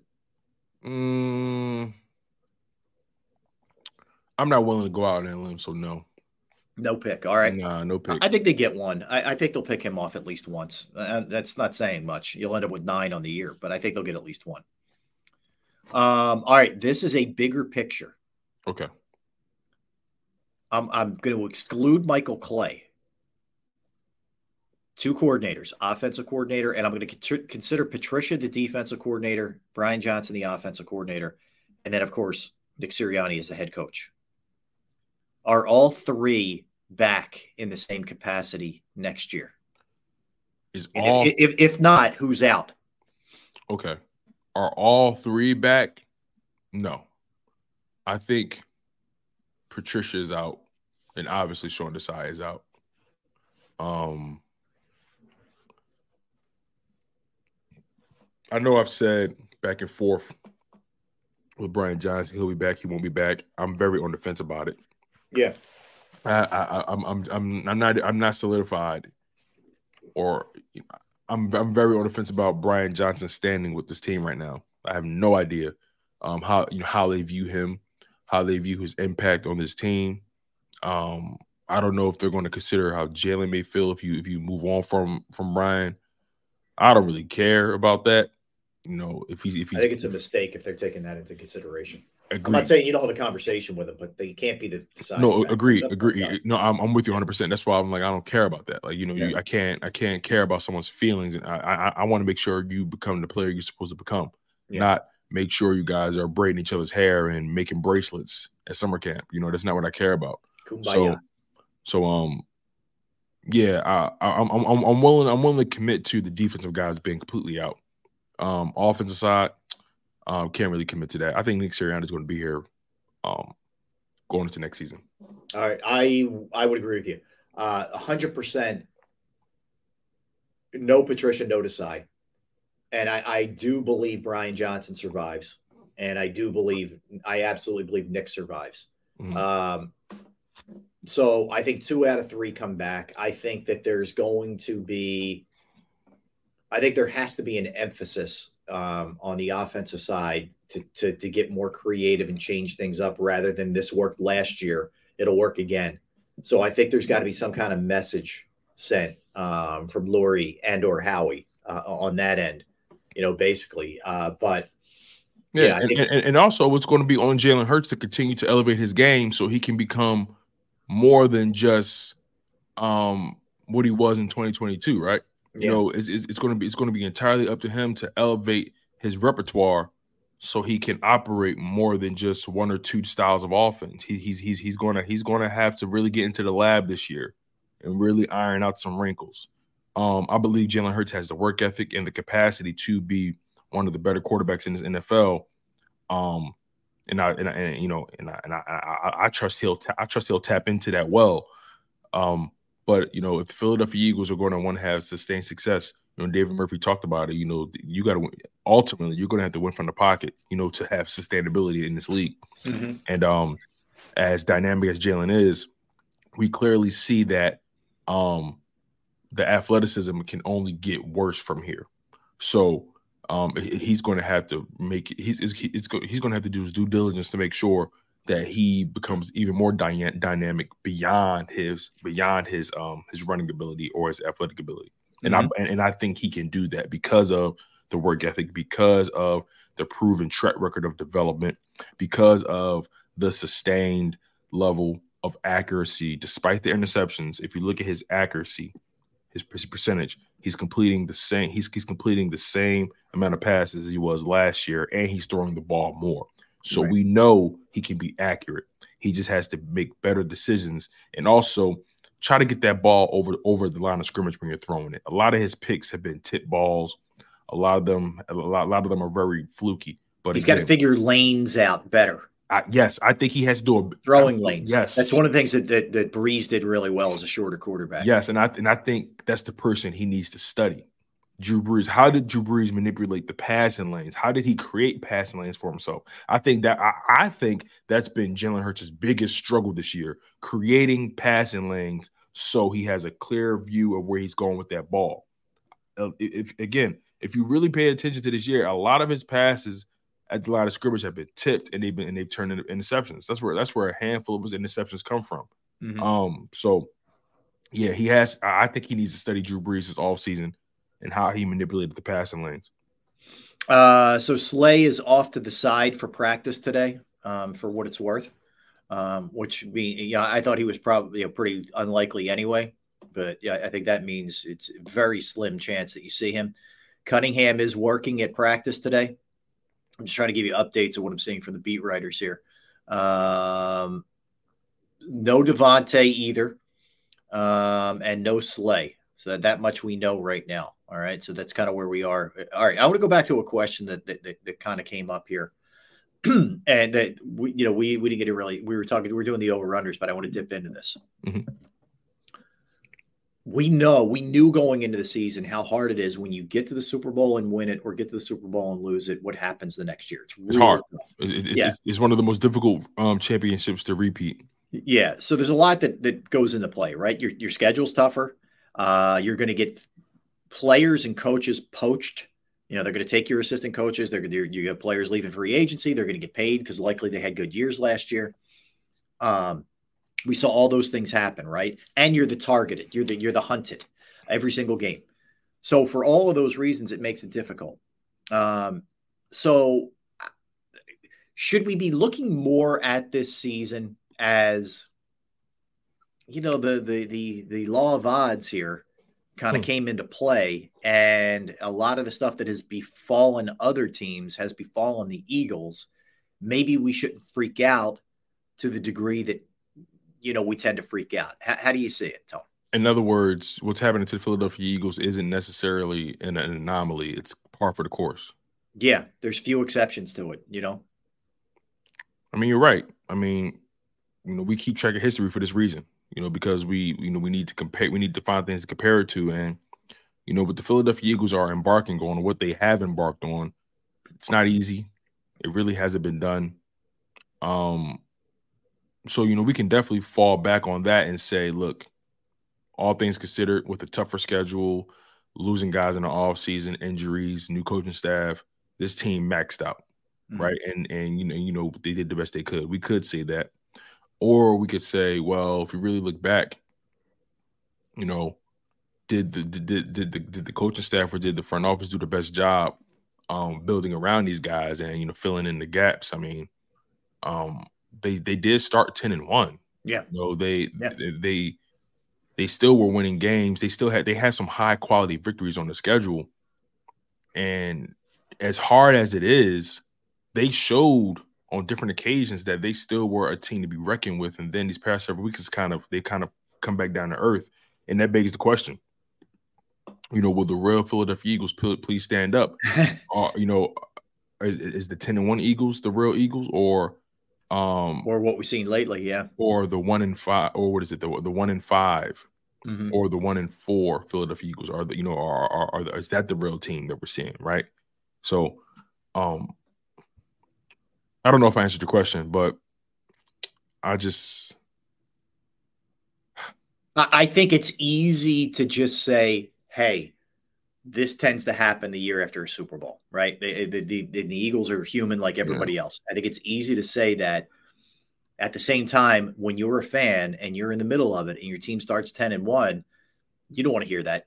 Yeah, because your emotions are tied into it, and you look at this team as like they can they can ruin anybody, and Mhm. then and then when you get humbled like you did against the Niners and the Cowboys, it's like it's a backbreaker, and then when you get embarrassed like you did against the Seahawks and the Cardinals, it's it's a it's a kick in the nuts. I mean, it's just like Mhm. damn, like what do you like? Who you feel bamboozled? You feel Yeah. like you feel like damn, like I thought this team was something else. It's it's like it's like marrying somebody, then you realize they're not who they, they they're not who they ever advertise themselves to be. It's like, Yeah. damn, what did I get myself into? How do I get out of this? Mhm. And you know, we're lifers with this with, with the Philadelphia Eagles. You know, this is this is going to be a up and down ride all you know for the remainder of our lives. But you know, um, they're still. I, I still think the Philadelphia Eagles are one of the more respectable organizations. I still believe the Philadelphia Eagles um, are still one of the teams that you have to respect in this NFL, despite their struggles. Um, but they need they got to go. They got to go back to the drawing board, especially throughout this offseason, because only only so much can change going into the playoffs. They are pretty much are they they are who they are pretty much right now. Yeah, I, look, I view it as they're obviously going to have some real hard decisions to make in this offseason, whether mm-hmm. that's coordinators, whether that's philosophies, whether that's players. I mean, you may have to say goodbye to Brandon Graham and some of those guys, and that's going to be hard. But I don't. I think you, you have enough youth with the quarterback, with AJ Brown, with DeVonta Smith, with Dallas Goedert, in, in other areas where I don't think you're going to fall off a cliff. I think you have to be able to retool on the fly and make some make some right decisions. And you got to you got to do better in the draft, and you gotta you gotta got to care a little bit about the linebacker position. You got to be willing to kind of come out of your comfort zone or what your philosophy was. And if you could do some of those things, I think you could be right there again. I think you could be fine. You know, I'm not, I'm not, again, I'm not writing this off. I know the season isn't over yet and we're talking like it's a post mortem here, but I'm just telling you, I don't think it's a done deal uh, for this team. I think it's a blip. I, I'm, I think we're going to look back at this year as a more of a blip on the radar than the, the beginning of the end. That's why it's going to be so important for Jalen Hurts to continue to develop and be the quarterback that we think he can be. Yeah. Because the future of this franchise for the next, at least for the next five or six years, rides on his development. It rides Without on him. It rides on him continuing to be better. It rides on him protecting the football. So much of this team success going forward, so much of the of the trajectory of the moves how he makes is going to be solely determined on how good that quarterback is. Yeah, and um, it's a lot of pressure on Jalen Hurts, but I think he's built for it. I do too. I do too. All right, let's get a timeout, Tone, and let's come back and we're going to look at all the games with playoff implications this weekend, you know, including the Eagles, uh, who, who, you know, have something to play for still, even doesn't, doesn't feel like it, but they do. Mm-hmm. But we'll get into all the games. There's two games tomorrow, and we'll get into all the rest of them as well. All right, let's talk about pro action restoration. Yes, pro action restoration. So you know everything I've been through with with the with the flood, with the leak that I had from one bathroom into another. Well, finally, uh, thankfully, finished off the job yesterday. The guys put the carpet down and uh, it looks absolutely awesome. They did an incredible job. So if you go through the pain, the inconvenience of water, fire, smoke, mold damage, you name it, it, it can be just really taxing and you're not sure who to reach out to. Well, Pro Action Restoration is the place that you reach out to. They're on call 24 hours, seven days a week. They are licensed, bonded, fully insured, and they've been serving the tri state area for more than two decades. ProAction will work in conjunction with your insurance company. They did with mine. Um, again, it could be water, it could be fire, it could be smoke, it could be mold remediation. If it's something you're not sure about, just reach out, give them a call 610 623 3760, 610 623 3760, or online at proactionrestoration.com. That's proactionrestoration.com.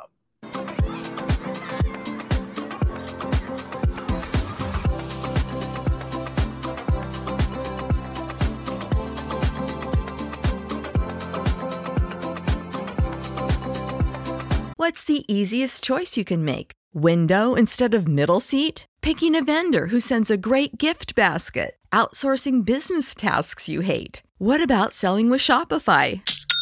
Whether you're selling a little or a lot, Shopify helps you do your thing, however you cha-ching. Shopify is the global commerce platform that helps you sell at every stage of your business. From the launch your online shop stage to the first real life store stage, all the way to the did we just hit a million orders stage. Shopify's there to help you grow. Whether you're selling scented soap or offering outdoor outfits, Shopify helps you sell. Wherever and whatever you're selling, Shopify's got you covered. Sign up for a $1 per month trial period at shopify.com slash try. Go to shopify.com slash try now to grow your business, no matter what stage you're in. Shopify.com slash try.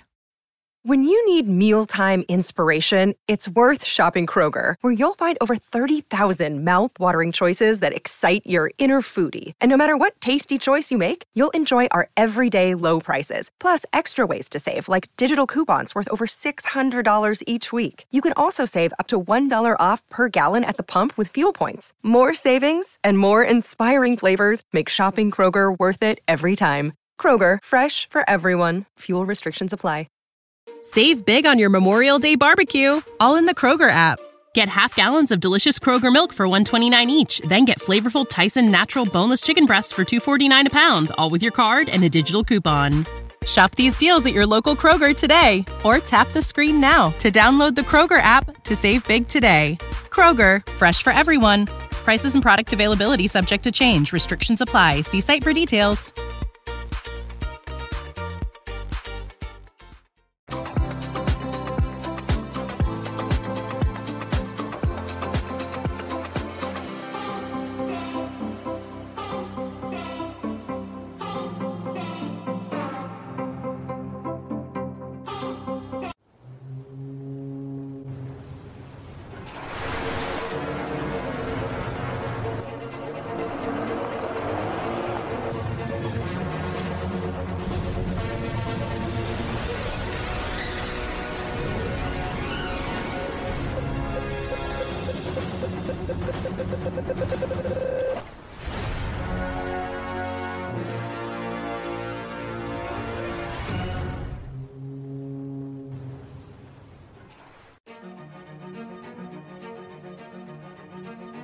Any professional sports coach will tell you there's no substitution for preparation. At Malamut and Associates, that is a tenet by which we live.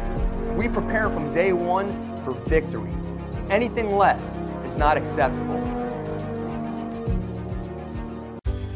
Go passionately. Go fearlessly. Go confidently. Go Birds! Go confidently towards your goals with Firstrust, Philly's hometown bank for nearly 90 years, and the official bank of the Philadelphia Eagles. We're focused on getting you over the goal line. So go with conviction, go with trust, Go and go forward with us by your side. Firstrust Bank, the official bank of Philadelphia Dreams. Oh, and go Birds. Underdog Fantasy has a way for you to play alongside your favorite football team all season long with their fantasy pick'em game. You pick between two to five players, select whether they'll go higher or lower on one of their stats, then do what you usually do on a Sunday watch the games. You can win up to 20 times your money in a single game by going five for five. It's a fantasy game, and the sports betting show wants you to get involved. Go to UnderdogFantasy.com. When you sign up, use the promo code WIN, and Underdog will double your first deposit up to $100. That's UnderdogFantasy.com. Use the promo code WIN.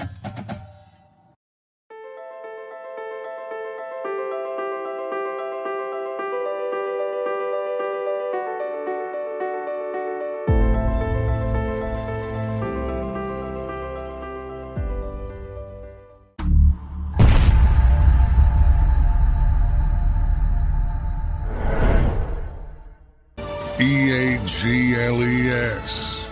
Eagles.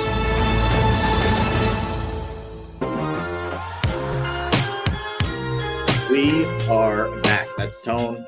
I'm Rob. We are Sports Take, JAKIB Sports YouTube Network. Uh, if you could hit the like button, friends. We What you, would. what, you, what you nibbling on, man? What are you nibbling on? I'm nibbling on goldfish. You and your goldfish, man. Love my goldfish, man. I had a banana and, a, and goldfish. Not exactly the lunch of champions, but it gets you through the day. You know what I mean? Got to Hey, do what listen, you got to do. It's, it's the uh, it's the it's the lunch of sustainability. It, it keeps you That's it. alive. That's it, man. You got you got to do what you got to do. You got to do a little something in the uh, in the stomach to keep moving, right? Yeah, I've been I've been trying to I, I I try to um you know in the mornings I try to do a little intermittent fasting. So I you know I don't eat until after 12 my Hmm. time. Okay. So yeah, it's uh I try to keeps me I don't know how can I put it? it keeps me uh keeps me keeps me in my toes. What do you do? A lot of Um, water.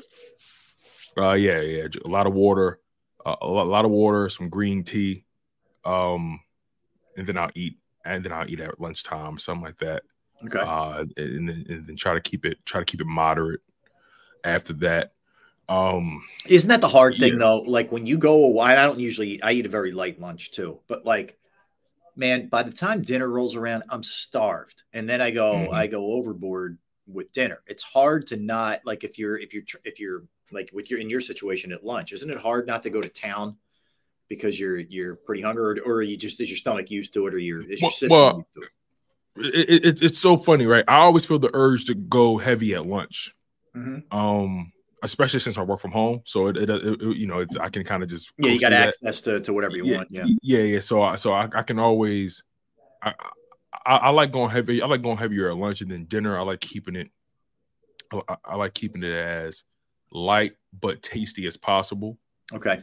Like last night for dinner, I had uh, I had um, I had some broccoli, white rice, and I had a burger. Okay. You know what I mean? Like a like a um like a like a Beyond Burger, like a black bean burger, one of those. You know, like a Yeah, yeah, yeah. a, plant a plant based burger. And, and- Yeah, yeah, and- not- and not they're, real They're, they're really beef. they're really good. They're really Mhm. good. Um, and also I also like turkey burgers as well. So, Mhm. um, I do eat I do eat red meat on on on occasion. I try not to overdo it. Um, I love chicken. I love chicken. Mhm. Um, but I always try to make sure I get um a protein, a veggie, and a forgivable carb in my meal. What's a forgivable carb for people to You know, you know, um, white rice, quinoa. Okay. You know, things like that. Okay. That's good, Yeah. man. See, that's one of the things that I have to do better at in the new year. My weakness, though, let's not get it twisted, Rob. I don't, I don't want, I don't want, I don't want people to think I just got this thing figured out here. My weakness, my God, donuts, Yes. cakes. Like for my birthday, my wife got me this Oreo ice cream cake, Oh, and I and I just I ate the last I ate the last slice last night, and I You was save it in the freezer. You have to. Yeah. I, I, I almost shed a t- I almost shed a tear because I ate the last slice last night. Um, and then she got and she got me like um like half a dozen of like uh Little these, uh, cupcakes. uh, no cookies from uh, from uh, one of my favorite cookie um places around here. Okay. Um, not Crumbl. I do love Crumbl by the way, but she didn't go to Crumbl this time. She went to this place called the Cookie Plug. Okay. And um, yeah, man. So I just finished pretty much all that stuff off. So now you know I'm, I'm going. I'm going back. I'm going to the gym uh this this Saturday because I was going before the holiday. Yeah. And then you know once the holiday starts, you got family It's coming hard. by. Yeah, it's hard, it's kind of hard to keep up with you trying to do other stuff. So um, yeah, it's just, it's just been kind of difficult. But I have overall, a though, major sweet tooth. Uh, yeah, my so sweet tooth is insane, and it's not with candy. It's just baked goods and Yeah. you know like things like that. Like I'm bro, Cookies. Yeah. I could all that. kill a dozen donuts in like two days, three Easily. Does- Easily. It, it takes no time. No, no, I'm with you. I'm, I'm the same way, man. And it's it's definitely something that's got to got to be at least limited. I'm I, I need. I don't think you have to cut everything. I'm, I'm big on portions, just generally. Like I think you make it hard on yourself. You're just like I'm done. Like I'm never. That, yeah, then you're like thinking about it too much. If you if you, but but it's hard to find that sweet spot. No pun intended. Where you're just going to do. You know, a little bit, but not get nuts. It's a it's a hard thing to do, man. Yeah, man, that's that- that- that's my that's my thing. That's my thing. But I've, I've uh, you know I used to eat out a lot, way more. Um, but I met Yeah. my wife, and my wife was like, uh, "Yeah, we're not doing that." So uh, um, do a, do a lot more cooking indoors, um, which I love, which I enjoy. Oh yeah, But but um, yeah, man. Uh, you know it's going to be tough, but we're going to be more disciplined this year for sure. Um, I, I bet you that. But I will tell you this though: when this show is over, I'm ordering me something because I don't feel like I don't feel like cooking. So ordering me something. It might be some Popeyes chicken or something. I don't. Yeah, yeah, I know. I, I know Friday's usually a cheat day too, right? I mean, you got to give yourself the one day where, you know, I burn calories. I burn calories easy right now. You know what I mean? I don't want to take that for granted. Yeah. Mm-hmm. You know, it takes no time for me to, you know, cut weight. It takes no time for me to burn calories. But yeah. you know, No, I got you. I got you. But you got to let yourself have fun sometimes. yeah. All right. I'm like I'm like you, man. I can just eat whatever, and I and, I, and I'll be able to do backflips and run run marathons. But here's the problem, right? I, and I'm fortunate in that I don't put weight on, really, for the most part. But it still doesn't mean you're you're. It's okay to eat that crap. It clogs your arteries. It still does bad things to you. You know what I'm saying? Well, I'm listen, talking about me. I'm not talking about you. No, well, look, don't tell Bravo because you're going to be there today. Well, I will be getting Bravo. That's I I have, let myself have some fun uh, on, on Friday. That's for sure. I'm They so know. curious to know what your uh what your blood sugar and your arteries look like. I'm so Oh, curious because Oh, because man. like you're you're a sli- you're a slim guy and, and, and you and you and you look young still. You look you look very youthful. You know, Yeah, so well, considering I'm. I'm 98, I, I look okay. Uh, Kevin, Kevin said, "Chick- Cheerios save your ass. It's true. I, that that's my morning. I mean, I don't Oh, get man. crazy. Like I know, you, you know, like Cheerios are legitimately healthy for you. Like they're they're very good for you. Yeah, um, yeah. Your heart, they do a lot of good things for fiber, the whole nine. So they help me. But there's too many other parts of the day where I'm not as health conscious. Let's put Oh it that man, way. yeah, All for sure. Yeah. Um, all right, so uh, let's dig in because we have two games Saturday, two games Yes. tomorrow um, on the schedule. So let's start with this. Um, the Steelers play the Ravens. The Ravens have nothing to play for. You're not going to see a, a Raven starter in sight. Okay, so they're you know forget that. But Pittsburgh does still have life. Listen to this scenario. All right. So they need to win and either Jags lose, Bills lose, Texans and Colts tie to get in. So they put themselves in a spot, yeah, where they have to win, but they also need help. And they're staying with Mason Rudolph. Um, you know, I would I would think that I think Pittsburgh's defense is probably going to show up in this game, especially with Baltimore playing backups. Uh, you would figure, but um, you know, it's not just a matter of winning; they need to win and get help. But because because they're the first game of the card, they're going to be going all out. So uh, I like Pittsburgh in this game. You know, I like Pittsburgh in this game too because the Ravens have nothing to play for. But you remember, you always got guys on the back end of those rosters that's looking, you know, that's trying to make some money elsewhere. Yeah. You know, try to you know show up and play and win the game. Um, who's home in this matchup? It's at Baltimore. Mm. Okay. Um. Pittsburgh's Uh, played well there for some reason. Yeah, yeah, over they years. have. I- I roll with Pittsburgh in that matchup for the simple fact that the Ravens aren't starting anybody of importance. So I, I think regardless of what happens, and it's it's unlikely Pittsburgh gets in, but I think it's obvious they need a they need a quarterback in the offseason. You know, whether that's take a run at a you know Russell Wilson or I I I don't know what or you know go the draft route again. It didn't really work out with Pickett. I think Pickett's Pickett. I don't think Pickett's a bust, but he's just kind of a guy. I don't think he's special. Yeah, he. You know what? He ha- he has backup quarterback written all over. Yes, he has 10, 12 year career, but not as a starter. Yeah, like because he, he's the kind of guy that guys don't mind playing with or playing for, Yeah, but yep. he's just not good enough. He's not dynamic enough. But if you tell Kenny Pickett, look, I need you to listen. Can you go two and two over the next four Yeah, games? yeah, he can go, do that for sure. Yep. Can you go two and one over the next He's four Gardner games- or Minshew next type. He's yeah, that- he he gives me that vibe, like that streaky quarterback that just super tough, stands tall in a pocket. Because like he has all the traits you want in terms Yeah. of just like how he's mentally made up. He Yeah. stands tall in the pocket. He takes the hit. He's fearless. You know what I mean? He's a he's a gamer, but you know, just he's just not good enough. Yeah. You know, Yeah, and sometimes and sometimes that's just how life works. You just Mhm. sometimes you're just not good enough, right? Yeah. And Yeah, I agree. um, you know, All right. Let's go to the second game on Saturday. Texans and the Colts. There's a lot at stake here. Okay. So let's dive into this one. Um, so winner is in. Okay. Uh, if the Jags and if the Jags lose, they can win the division. So whoever wins this game, coupled with the Jaguars' loss, is the AFC South champions. Mm. Okay. So there, this is massive. This game. There's a lot at stake here. Now, CJ Stroud's back. We know, you know, Minshew's the guy there. You have two guys who are, you know, in the running, I think, for coach of the year. This game's in Indy. I kind of like Indy just with the home field advantage. But either way, I don't think anything would really shock me. Um, you know, the the line, the Vegas has the line at one and a half. Houston's Houston's on the road and favored. Houston's favored by one and a half points on the road. What do you think in that one? oh man, uh, excuse me, got this cough and I- it won't it won't shake me, but um, I'm battling something too, brother. I'm, or- I'm not or I can't shake it. I don't know what it is, but Yeah, I, I'm not feeling great either. So yeah. Um, but yeah, um, man, that AFC South is a is a division to watch for the next ten years, man. Um, it is. Yep. I'll say this though, I think Houston gets the win. I definitely think Houston gets to win, um, but I also think Jacksonville beats Tennessee. You know, Jacksonville has the has the biggest layup out of all those guys. Yeah. Now, also, will Trevor Lawrence play? Is he healthy enough? Right? You know, Doug said yesterday he's still questionable. So a lot hinges on that, but the AFC South can get two teams in, and I think it's going to be Houston and Jacksonville. Okay. Okay. All right. All right. That's interesting. I, I'm, I'm going to go Colts in that one. But again, I think it's a real coin flip game. I really do. Um, and you're right. The big thing with the Jags is we don't know about Trevor Lawrence right now. Uh, if the Jags win, it's pretty simple. They clinch the division, they control their own destiny here. So they win, they're in. Uh, they can lose and get in. there is a like you said, there's a Jaguars uh, pathway to still getting in even with a loss. But you're them, obviously. But You if but if the Steelers mess, don't win, mess around. Yeah, don't yeah, like if the Jags lose and Steelers win and and or Colts or Texans win, Jags are out.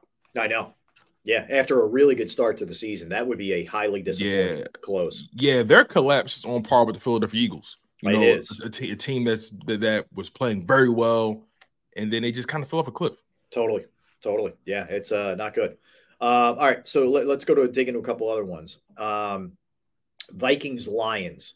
Now the Lions are pretty much locked into their spot here, um, so there's not a ton there. But the Vikings would have to win. And Tone, I won't even start with the scenarios because we'll start losing people, including you and I. But they need a lot of help. Let's just put it to you that way. There's a lot of help needed for for, for the Vikings to get in. Um, I'm sorry. I know how my brain works, and I know if you start throwing 14 scenarios at me, I, I'm like, Remember? Do you remember the other day? I think Yeah. was that yesterday or the other day when I started naming all these scenarios, oh yeah, and we yeah. were all like, "Hold on, wait, time's up." yeah, no, I know, I know. It's like I have no attention span. Oh my god! Listen to this, man. Um, Yeah. uh, they've won. They locked. They locked their division down. Obviously, Detroit Um, has, yeah. Yeah, yeah. I'm they're saying the much like- Vikings, yeah, the Vikings. yeah, yeah. They're pretty much locked into this spot. Uh, Vikings. I don't think they win that game. Oh, I- oh, really? You don't think they win? I, I can't trust anything that's going on with the Vikings at the quarterback spot. Yeah, yeah. I just don't the trust that. Kid Hall, whether it's Mullens, whatever. Also, I'm curious to see if we're going to have a Hendon Hooker sighting. I would love to see Hendon Hooker. Oh, for Detroit, yeah. Yeah, remember they drafted him, I think, in the second or third round. Loved him out of Um, Tennessee. Yeah, he keeps quarterback. off the knee injury. Yeah. Yeah, he was one of the highly touted guys that he got hurt, and he's he's an older guy too. So, um, yeah, I'm curious to see what Hendon Hooker has. I hope I hope they play him at some point. I can't imagine we're going to see Goff or any of those older guys. I can't. I you know, Yeah. no way. I wouldn't even think about it. Yeah, because, because because they have Teddy Bridge, Teddy Bridgewater as a backup. We know who he is. I want to see Hendon Hooker. yeah, maybe, maybe, maybe Bridgewater gets a couple of a quarter, a quarter, you know, maybe a half, and then Hendon Hooker closes it for you. Maybe Yeah, yeah, I would like that. Kind of like like a preseason approach. It's possible. Yeah, I would like that. Um, all right, let, let's go to a couple other scenarios here. So, um, in the NFC, you got Falcons and the Saints. So, the winner of that game, Tone, wins the NFC South if Tampa loses. Okay. Mm. Falcons Saints winner coupled with a Tampa loss, whoever it is, is in. That game's in New Orleans. Um, I like the Okay. Saints personally in this game. And I don't think I don't we'll get to it, but I don't think Tampa loses, but that is the scenario. So there's a lot at stake for those two teams. Yeah, Tampa has a layup. Um, Carolina, that team is that team is tapped out. Just beyond belief. So- and Baker Mayfield full practice today. Yeah, I'm rolling with Tampa Bay. I'm rolling with Tampa getting in. I think the Eagles are going to end up playing Tampa in the first round. So I do too. I, like we talked about a little bit earlier. If I if I had to rank, I would go Falcons in in, ter- in terms of teams I want. Falcons, Saints, then Bucks. Bucks would be third at, coming out of that South. yeah, Um, because let's face it, I mean, Mayfield can. I know they beat him earlier in the year, but Mayfield can get hot. You're dealing with Mike Evans with a, an Eagles secondary that is very questionable. You know, you still have Chris God, uh, Godwin. You, he's got some weapons there, um, and and the kid Rachaad White's done a pretty nice job for them uh, stepping in too, the running back. So. Mhm. Um, yeah, I, I think we're all in agreement. It, it, it won't matter ultimately, but I think the Saints do beat the Falcons in that game. But I think Tampa takes care of their business.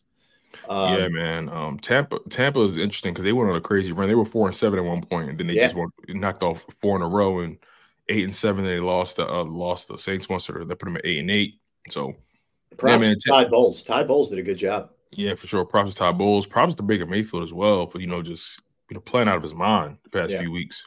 Yep. So I think I think he got himself an, a nice deal in in uh, Tampa. The- yeah, the- like, like let's really think about this, right? You know, and I know this is not what, we're- what we're talking about, but Baker Mayfield on the season, uh, thirty nine hundred passing yards right now, still has a games left, uh, twenty eight passing touchdowns, ten interceptions. I mean, it's a good year. Very, very, very good year. I would take that. You know, a completion percentage, you know, could be a little higher. He has six, he has sixty four percent right now, but um, It's Jalen at sixty six. I mean, it's it's okay. Yeah, 64. yeah, Jay's at six six. Yeah. And look, man, I he could Baker could very well end the season with 30 touchdowns, 10 interceptions, 4,000 4,000 yards. Yeah. Like Baker's bought big Baker has has kind of had a resurgence this year. Yeah. Yeah. Good, good, good work out of him for sure. Yeah. Uh, all right, let's go Bears Packers. So again, this one's pretty cut and dry. Green Bay takes care of their business. They're in. I don't think that this game's a lock. Chicago's been a little dangerous lately. Haven't they? It's Little it's it's it's uh it's interesting. And I know Chicago it would it would make them feel great if they ruined the Packers playoff chances. Um you know what? This is gonna sound Kind of who's like home? Bears a little. Who, who's home in this matchup? It's at Green Bay. I don't know what it is. I kind of like Chicago in this game. Mm-hmm. I like What's Chicago spread? in this Let me, game. let me see what the spread is on this. Uh the spread is uh what is it? It's minus three. Yeah, Green Bay's minus three. I, I would maybe grab Chicago with the points there in that one. Yeah, I like I like Chicago in this game, man. Um, so listen, Chicago, they're if they end the season eight and nine, Yeah. you know that's an improvement from the year before.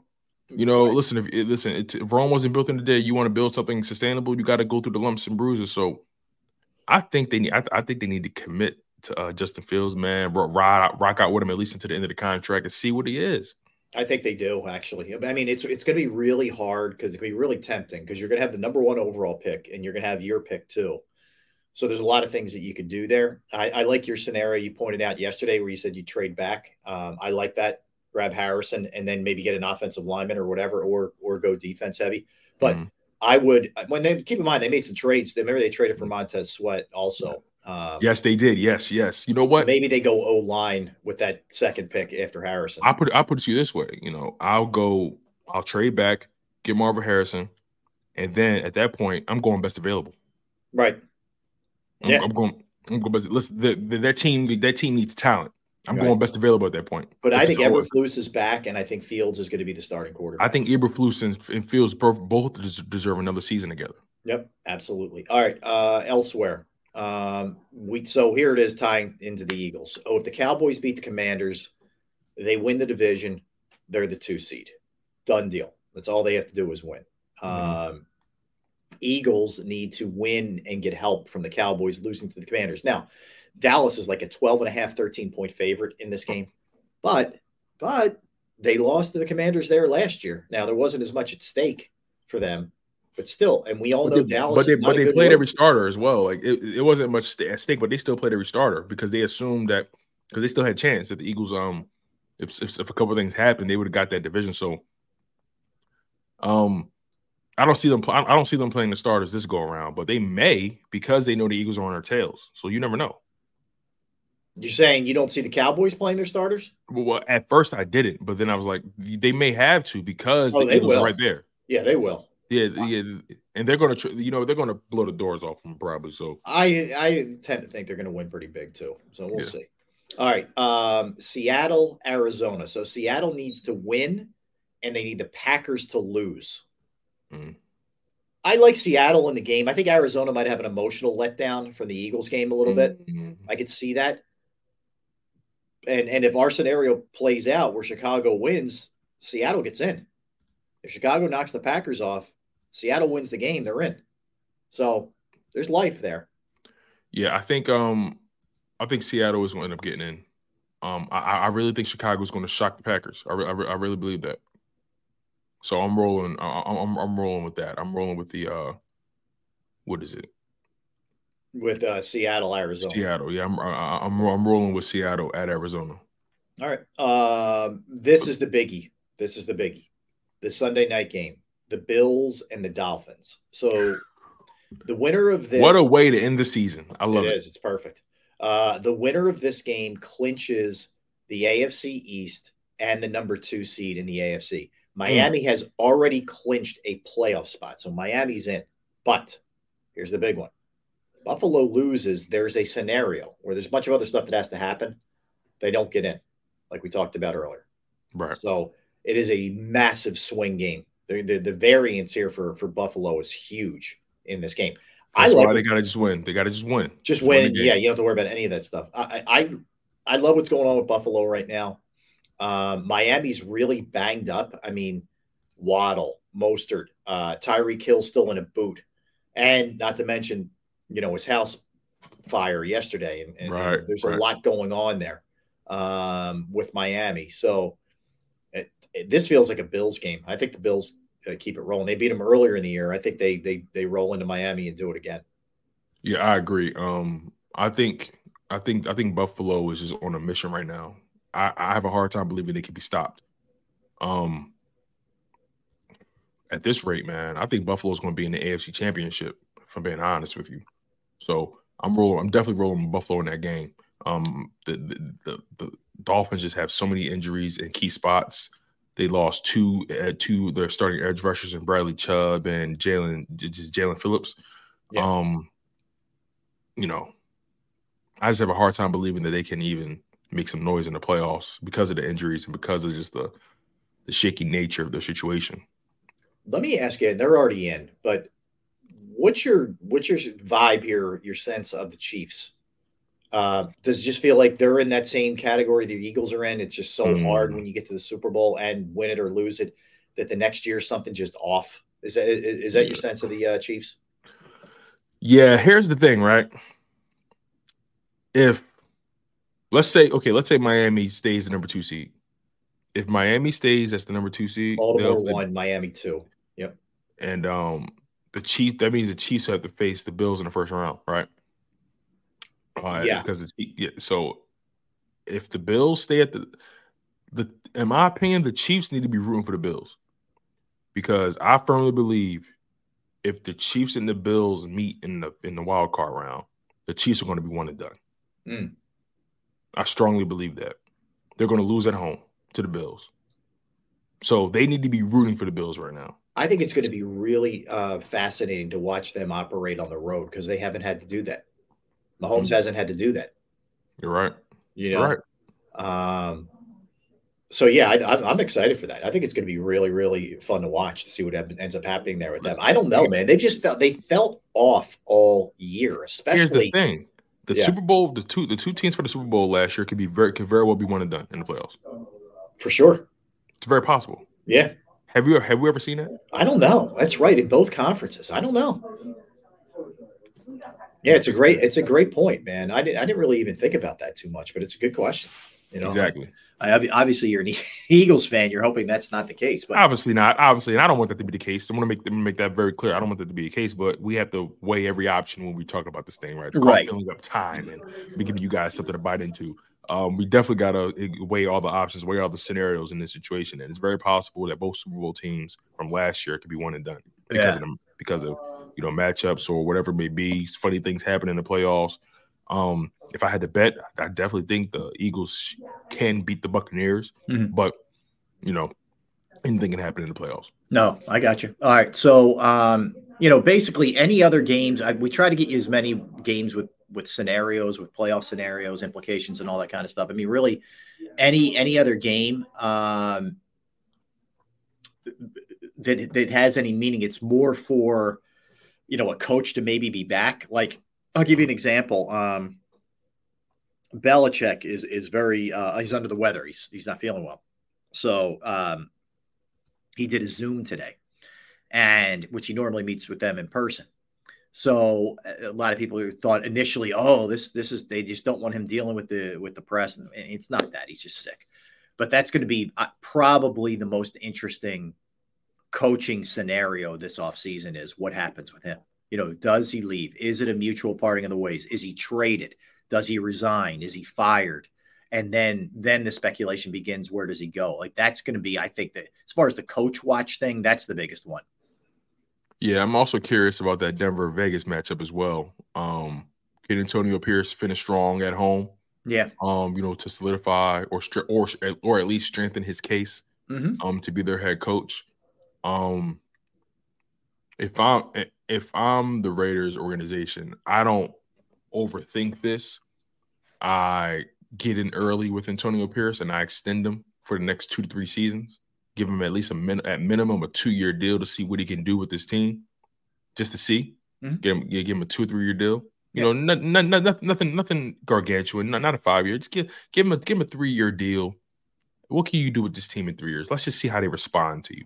Yeah, I mean, I, I, I, you know, one of the things that has been interesting is the, the star players on the team have really taken up for him. Now, I, am not saying that's solely why you make a decision if you're management, obviously, but it can't hurt him. You know, he's getting the backing of Davante Adams and Maxx Crosby, and in, in, in the you know your your best players having your back helps, and they've been very public with it. So, you know, we'll we'll, we'll see what happens there. But and, and you know, mind, a, when you have a whack job owner, you never know what could happen. Yeah, with that kind of haircut. Yeah, it's definitely um you definitely don't know what's going on. He looks like what a friar, dude. It, like either wear a hat or or if it's a rug, get a better rug. Or he if look, that's really he, the haircut, what are you doing, man? He looks like a friar, doesn't yeah, he? Yeah, that's what he looks like. like yeah, he looks like the San Diego Padre. He looks. That's what he looks like. Yeah, man. So uh Antonio Pierce, man, I'm rooting for you, sir. Yeah. Um, you know, I think I think the Raiders made a mistake before when they let the special teams guy go that took over for um Jon Gruden. I agree. He's I in think, Green Bay. Yep. I think that was a massive mistake. Yep. Um. So hopefully they don't overthink it this this go around. They just say, you know, let's just keep it in house. Let's roll with it. Let's not have too much too much turbulence, too many changes. We've had a rough 2023. Let's just go with what we know right now let you know let him take over as a head coach see what you know see what he brings in see what his game plan is you know let's you know let's, let's help let's help him fill his staff out.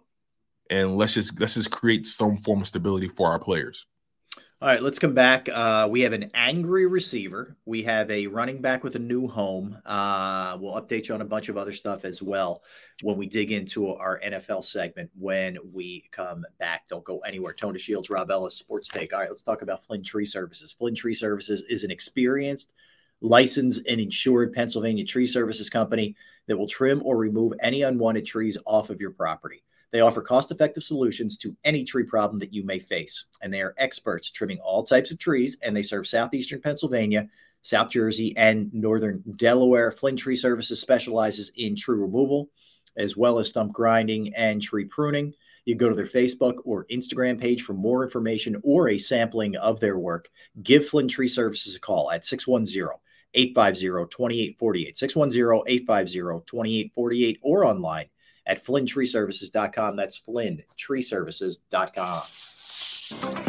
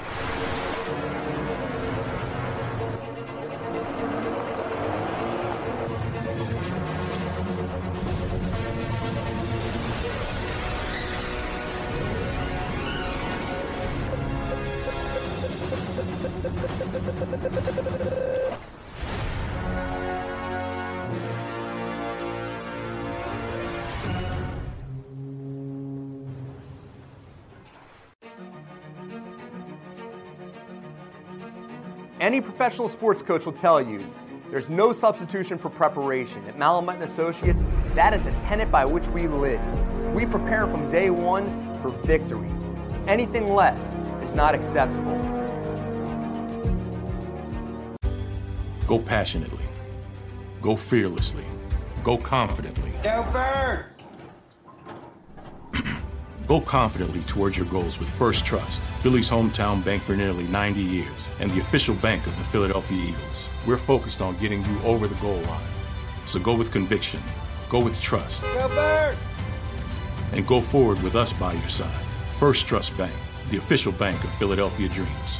Oh, and go Birds. Underdog Fantasy has a way for you to play alongside your favorite football team all season long with their fantasy pick'em game. You pick between two to five players, select whether they'll go higher or lower on one of their stats, then do what you usually do on a Sunday watch the games.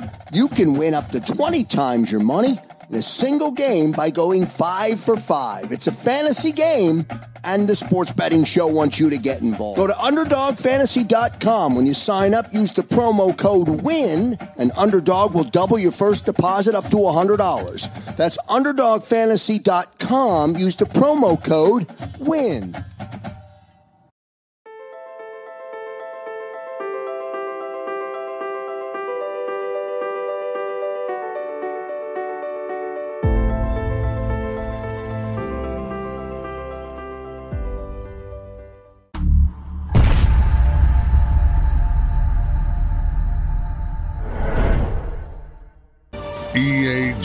G L E S.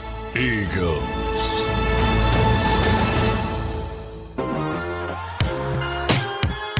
We're back. Hour number three of the program. Thanks for hanging out with us. He's Tone. I am Rob on this Friday. We got plans. You got any plans for the weekend, Tone? What do we have going on? Oh man, so gotta pick up, gotta gotta pick up this chest from Ashley Furniture. Uh, going to the gym. I mentioned that. what else I got to do? Um, going to the library. Me and the wife want to get some library cards. Um, what else?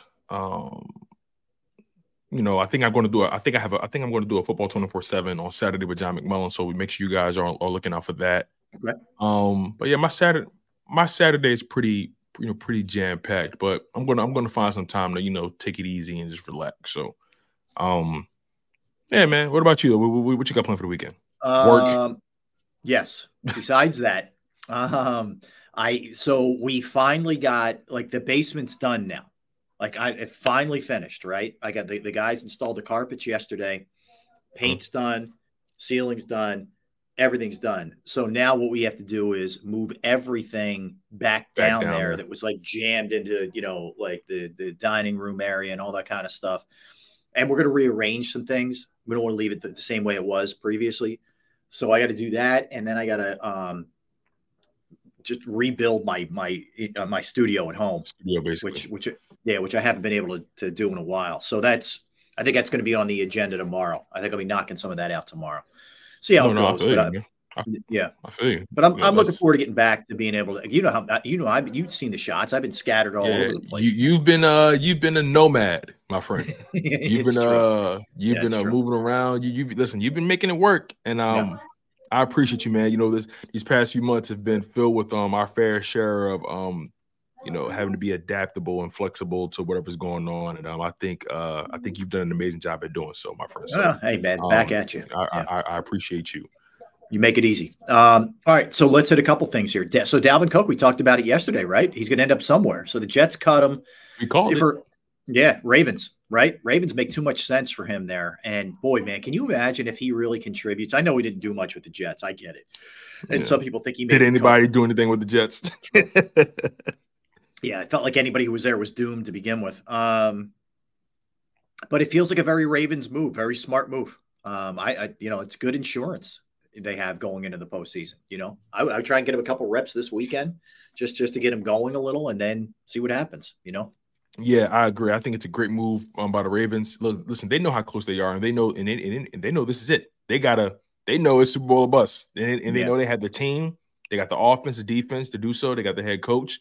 They check every box, and they Right. know at this point all they gotta do is make sure they got enough bullets in the gun and make sure they execute and limit the mistakes, and they can pretty much win it all. So, um, they they they understand that, and they're not they're not leaving no stone unturned. Also, they've had a lot of injuries at the running back position too throughout the season. So, um, they they know they need to make sure that they have an insurance policy, and Dalvin Cook is not a bad one. Yeah, I agree with you. Uh, nice move there. All right, so uh, Amon-Ra St. Brown, who is a phenomenal receiver for the Lions. Um, he's he's not biting his tongue, Tone. He's none too happy that he wasn't selected to the Pro Bowl. He's an alternate. Um, so if you remember, we talked about this, I guess, yesterday. CeeDee Lamb, Mike Evans, A.J. Brown, Puka Nacua. Now, hard to really argue any of those guys. They're all really good and have had excellent seasons. But Amon-Ra St. Brown's got 112 catches, 1,300 yards receiving, and 10 touchdowns. The guy's an absolute monster. I get it.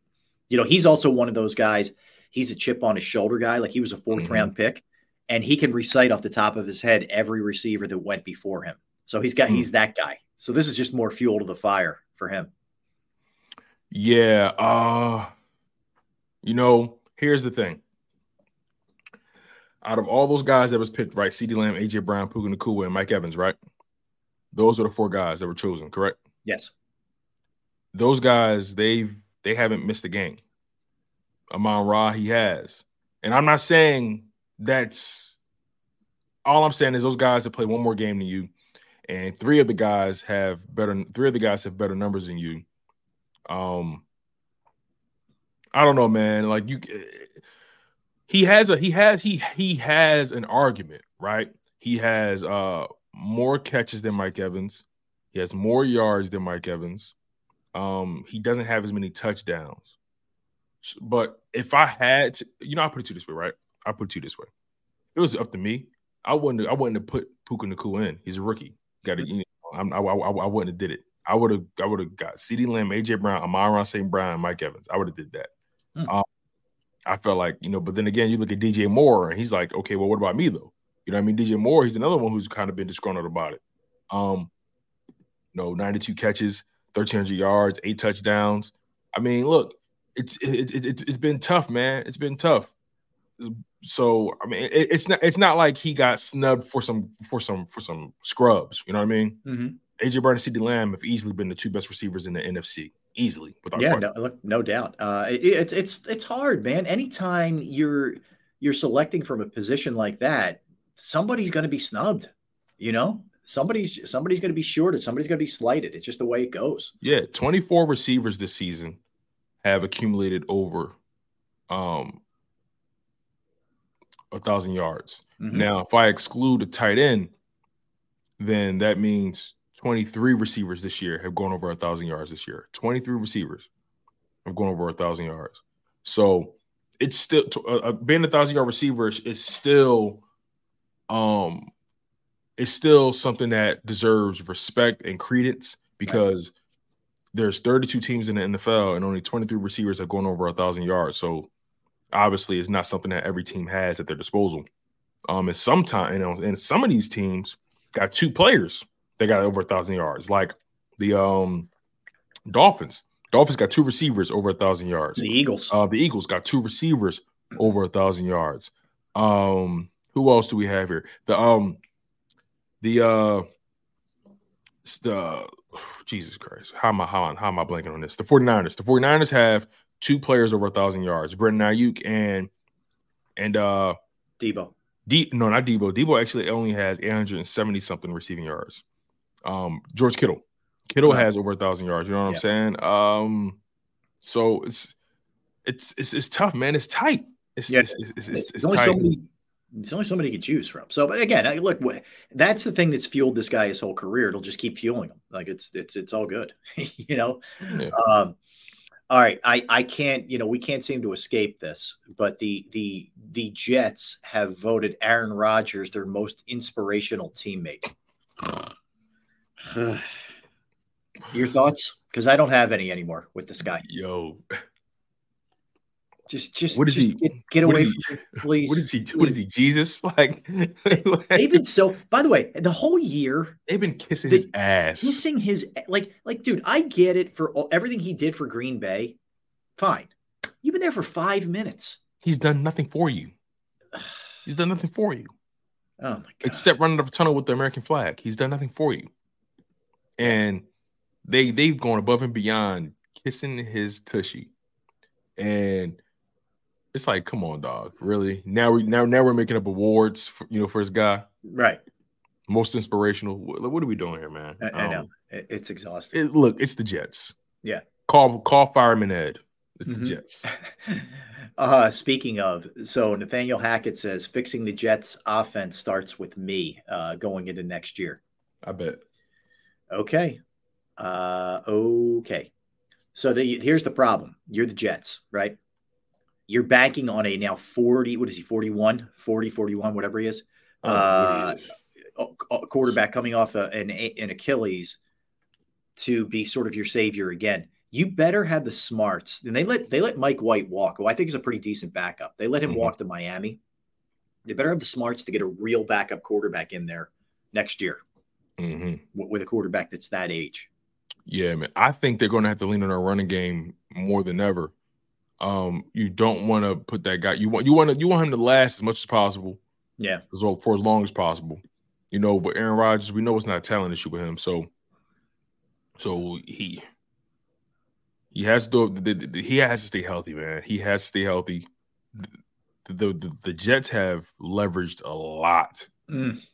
leveraged a lot for this guy. Mm-hmm. He better at least get them to a conference or divisional round. He better. Yeah, you're right. Did you realize? So the the Browns are going to rest Flacco because they have they don't have anything to play for. They're going to start Jeff Driskel. Mm-hmm. They've started five different quarterbacks this year. Five. And they're they're they're if they even tried this weekend to win, they could have won their 12th game. That's amazing. I got to give credit to the Browns, man. The organization, give credit to the coach for keeping things together, keeping the team engaged, not allowing that, not allowing them to give up at any point when things got a little tight. Got to give credit where credit is due. Give credit to Joe Flacco for revitalizing his career. He's on a he's on the Nick Foles trajectory right now. Hundred percent. Um, like yo, what if the Browns shock us all and win it all? Like seriously. I know. I'm telling you, Flacco does have Nick Foles vibes. He's just he, locked in. And, and, and, when he's in the playoffs, he he's like, tough. like like that um that run when they won the Super Bowl. Yeah, he, he, was, he was awesome on the lights road. out on, on the, road. road. Yep, he was lights out during that run. So yeah, look, man, yep. I have no idea who's going to win it all this year. Yep. No idea. We can pretend like we know. We can pretend like oh these. We have no idea who's going to win it all this year, and I love that about the NFL. Yeah, yeah, I agree. I agree. And the the one thing you knew he still had, he does still have the cannon. He still has a big time arm. Um, mm-hmm. You know, but but he's just playing much better quarterback rather than just being a guy who can you know throw a deep ball or whatever. Um, so that yeah, that I thought that was uh, that was kind of interesting that they've gone through five now at this point. Man, that, that is that is crazy. Uh, so Damar Hamlin is the NFLPA Community MVP uh, winner for Week 18. He organized the toy drive for children near Pittsburgh, where he grew mm-hmm. up. Um, he dressed as Santa Claus, distributed 2,000 toys, 50 bikes. You know, look, I don't know what's going to happen with this guy going forward as a football player, but he he is he's going to have he's already led an incredibly uh, productive life for other people. You know, um, not only the inspiration for coming back from what he came back from, but also now that they have all those defibrillators available on fields and and they're, they're working on getting him at every college and high school too. Mm-hmm. Um, the, all that he's done for both Buffalo and the Pittsburgh community where he grew up. Th- this guy is a he's a winner as a human being, man. Yeah, yeah, you know he's doing an amazing job. Um, you know, leveraging um what happened to him and to making sure he can prevent it from happening to other players. Um, you know, doing great work in the community. Um, seems like a good dude. Seems like a genuine dude, and um, still playing the game he loves, man. Got a good credit where credit's due, just returning, having the confidence, the faith you know, and you know whatever you know having having listen, you don't get back in that field without having some kind of faith in some kind of higher power, man. Mm-hmm. You know, no, you know, you know, you know, going through what he went through. So, look, kudos to him, credit to him, all the work he's put in, credit to his family, credit to his team. Um, just you know, just you know, just a great story. Yeah. All right. Let me um let me circle back to the Eagles here.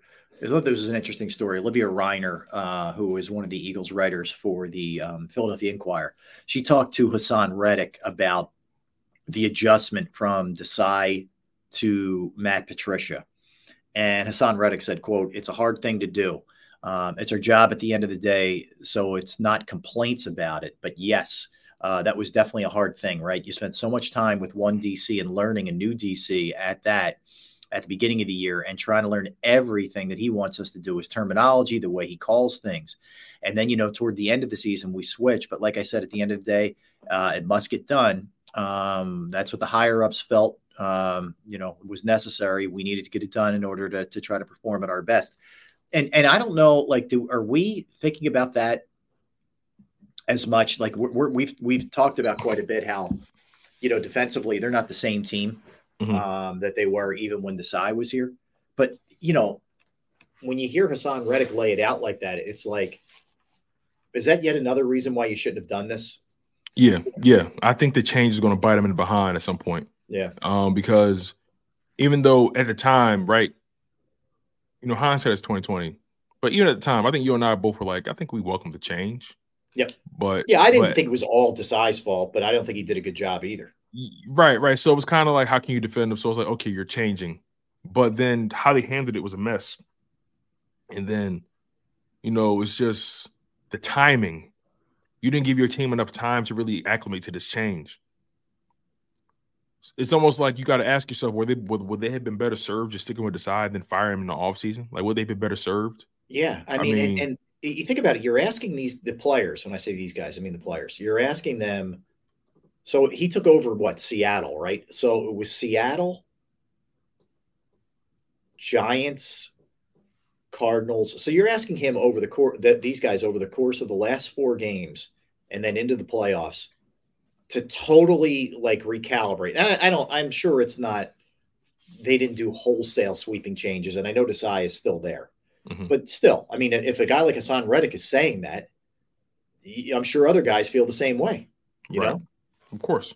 Of course. You know, I, I have no doubt that a lot of those guys, you know, I think the locker room was split on Desai, and I think they're split on Patricia.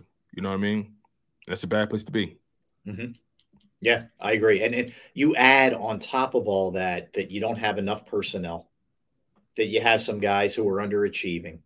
Mm-hmm. You know, and I think confidence is at an all-time low on that side of the ball. It's tough. I mean, look on the positive note. We there hasn't been a lot of positive this week, admittedly, but on a positive note, you are getting pretty healthy. Like you're going to have Slay back for the first playoff game. You're going to have um, Zach Cunningham back probably this this game Sunday. Um, you you got Maddox back. Looks like he's he's full bore and, and ready to rock and roll. So you're as good as you could be at the linebacker spot. You're as healthy as you've been since like week two at the at the um, cornerback position.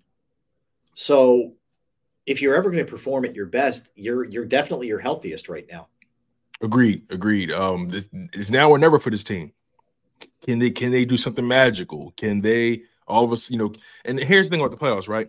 You just need because they're because they're not. So the where is it? Can you string together four games of mediocre defense? Can you string together four games of Oh, just okay. Yeah. just okay defense? Yep. And offense. Can you string together four games of just relentless offense?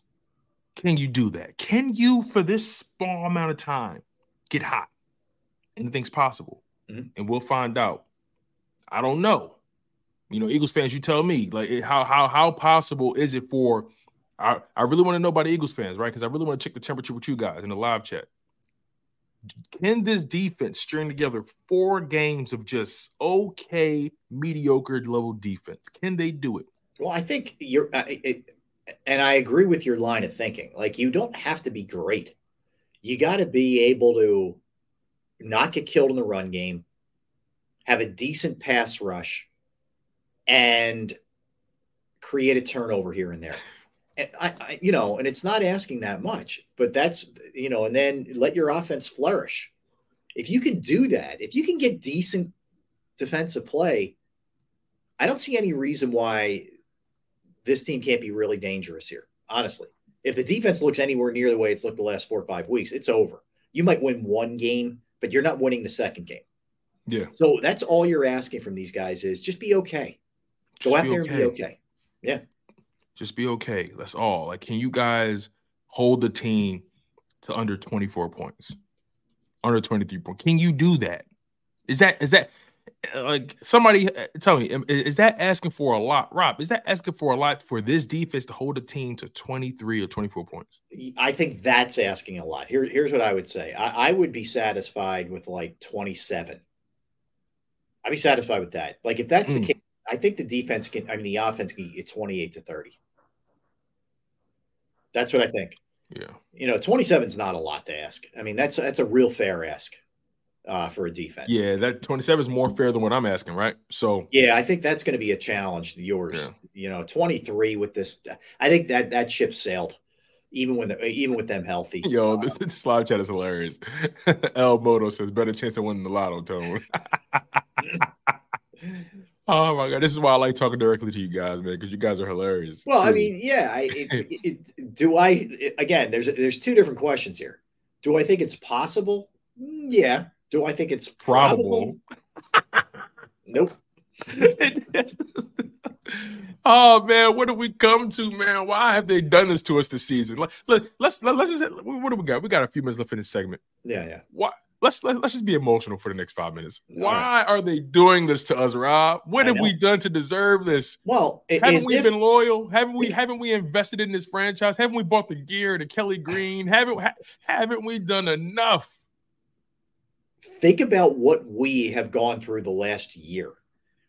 You're up 10 at half and you lose a Super Bowl. You have a, yet an, an opportunity in the second round with the Sixers to drive a stake through the chest of the Celtics in game Right. six and seven, and you lay down. Oh my God. Then you go to uh, game six of an NLCS where you're killing that, that other team, going home where you destroy everybody, and you choke up the last two games of that. If you're the Phillies.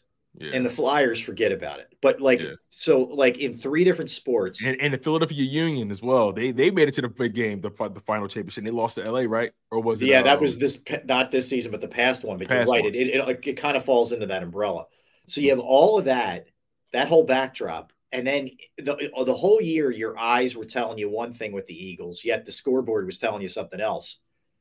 And now it's gotten to the point where they've lost four or five, and you're like, Hmm. "Damn, you too? I thought you were the exception. You weren't going to break I thought heart." you were the exception. yeah, man. I thought you weren't going to break our heart like everybody else did. And here we are, right? And the Eagles are doing the same exact thing. And they're they're almost doing it like in this slow motion fashion where it's like uh, Death- you know death by a thousand cuts. death by a thousand cuts because really on especially on the defensive side, but offensively too, they haven't exactly you know shined either. So yeah, man, it's it's been a it's been rough and you know just think about it. Two minutes ago, we were talking, we were asking the defense not to give up 25 points per game Mhm. like how, how did we get there? This is a team that was in the top three in everything last year. Basically, I mean, they were number one against the pass. I think they were top five or top six in scoring. They were the number one sack team. The only thing they didn't do really well was stop the run, but they did almost everything else well. They took the ball away at a high rate, you know, et cetera, et cetera. And now it's like it has really fallen off. That's the thing that you worry about the most going into this offseason. You you got you know, a defensive line that under underperformed. Why did they underperform? Is Jordan Davis a player or isn't he? Um, what is the Kobe Dean? What is Nolan Smith? What, what are you going to do with that secondary that's with Slay and Bradberry that age? What are you going to do with Monte Maddox who can't stay healthy? Right. What are you going to do with the other safety spot next to Reed Blankenship? There's so and who's going to be the coordinator of them? There's so many questions on the defensive side. Yeah, man. Um, so many questions, not enough answers. Uh, too many problems, not enough solutions. Sounds like a song. Uh, no, but I think so. I think that's that's that's really what you ask yourself, and and how much of it is just like we talked about this year. You're coming off the Super Bowl, and shit happens, and now you know you you, you try not to go too far overboard with things like like that's where I, I fall on the on the Sirianni thing. I'm like, look, this guy did get him to a Super Bowl last year. They Mhm. are going to still be a playoff team this year. They were a playoff team in his first year. Like to me, that's not fireable. I know this year's been bad. I really do. Um, but I think he deserves to be back, unless, like we talked about, these last two games are a total just nightmare. Here's the thing, right? He's going to be back because they can't afford to have to go into the offseason with that much instability. They have too much to mm. fix on defense for them to even think about looking for a head coach. And then that goes into offense and coordinator, and then your whole staff gets. They have a lot to do, and I and and, and I and I don't know if they're going to want to ha- even have to deal with the head coaching position in this offseason. So I think for I think because of everything they're going to have to do on the defensive side and all that kind of stuff, I wouldn't be surprised if they just rock out with Nick Sirianni for another season and just see if this year was an anomaly. Yeah, I also don't think they want to be one of those organizations that every every three years your coach gets bounced. You know, I mean, Right. you don't yeah. want you don't that you don't want to be that. And and you know, Doug, it was it was pretty quick after the Super Bowl and pretty swift. And because if you because if you want to be technical, post Andy, if they if they were to fire Nick, it'd be what three different head coaches within Chip the was past three ten- years. What did Doug last? Five. Five. And then and then it would be it would be three for Nick. Yeah, you don't want to start becoming. Yeah, yeah. You don't want to have three different head coaches in the past 10, 12 years. You don't want that. Right. You don't want that Well, on your resume. I and I also think that they look at it, and, and, you know, when they're trying to be fair about this. Yeah, this year's looked bad, but still, I mean, the guy did lead us to a Super Bowl last year. So I I also think this is a self reflection thing for for Howie and Jeffrey Lurie. You know, they they did make some mistakes that didn't help out their head coach. They do have certain philosophies that maybe they need to amend a little bit. So they need to also understand that this is on them also, not just on Nick, not just on certain players that let them down. You know, and and I think you know Jalen Hurts, um, while his numbers are good, we know he wasn't as good as he was last year, and that's you know you're supposed to be ascending at his age. Exactly. He's not an older player where you hey he's going to take a little step back. No, I mean that's not where where he is. Exactly. I agree. Um, he he he should he's look and again the turnovers. That's the only blemish. And and I think turnover and just how turnovers for the defenses are, you know, by chance and fluky, and you know it's kind of hard to legislate that kind of thing. Mhm. I think same thing goes for the offensive side. I think Jalen Hurts. I, I think he just had one of those years where everything else was pretty much statistically on par. He just just just uh, some bad decisions sprinkled in, in there. So I think um I think he'll be fine in the long run. Mhm. Um he just has to continue to do what he does and Yeah. you know be a grinder. And that's exactly who he is. All right, let's get one in. Let's come back. So we will give our storylines for the game, our predictions, and also Sixers play the Knicks tonight. We'll do some flyers. We got a bunch of other things that we'll hit when we come back. So don't go anywhere. Tone DeShields, Rob Ellis. We are Sports Take, JAKIB Sports YouTube Network. Right back.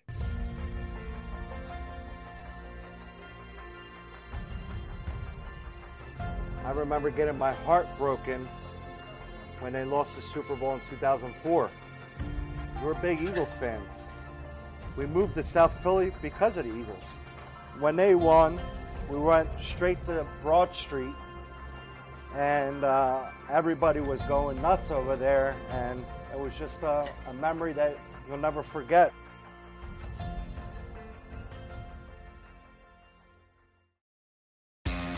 Go to get your game on.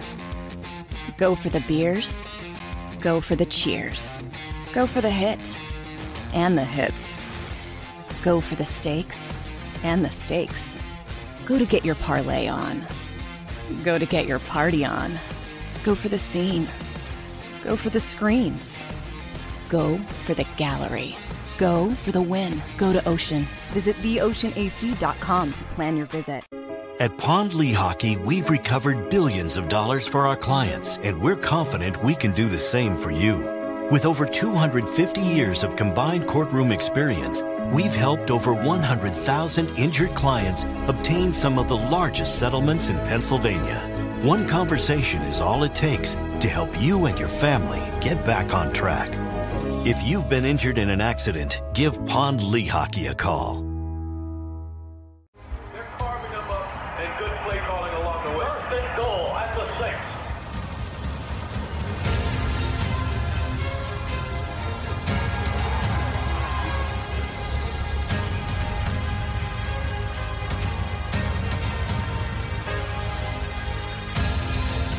Field of life, Firstrust Bank is there for you Champions on three. One, two, three. because Philadelphia dreams deserve a Philadelphia bank.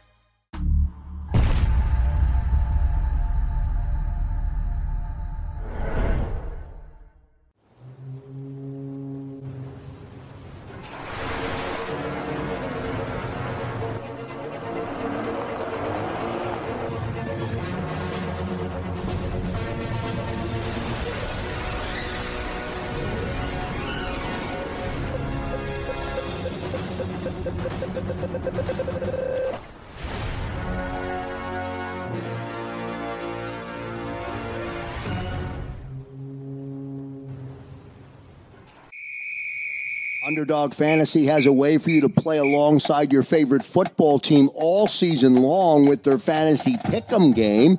You pick between two to five players, select whether they'll go higher or lower on one of their stats, then do what you usually do on a Sunday watch the games. You can win up to 20 times your money in a single game by going five for five. It's a fantasy game, and the sports betting show wants you to get involved. Go to UnderdogFantasy.com. When you sign up, use the promo code WIN, and Underdog will double your first deposit up to $100. That's UnderdogFantasy.com. Use the promo code WIN. Do you stream on a Roku, Fire Stick, Google TV, or Apple TV? Now you can watch 6ABC 24 7 with the 6ABC Philadelphia streaming app. And the big story on Action News? Search 6ABC Philadelphia and start streaming today. E A G L E S. Eagles.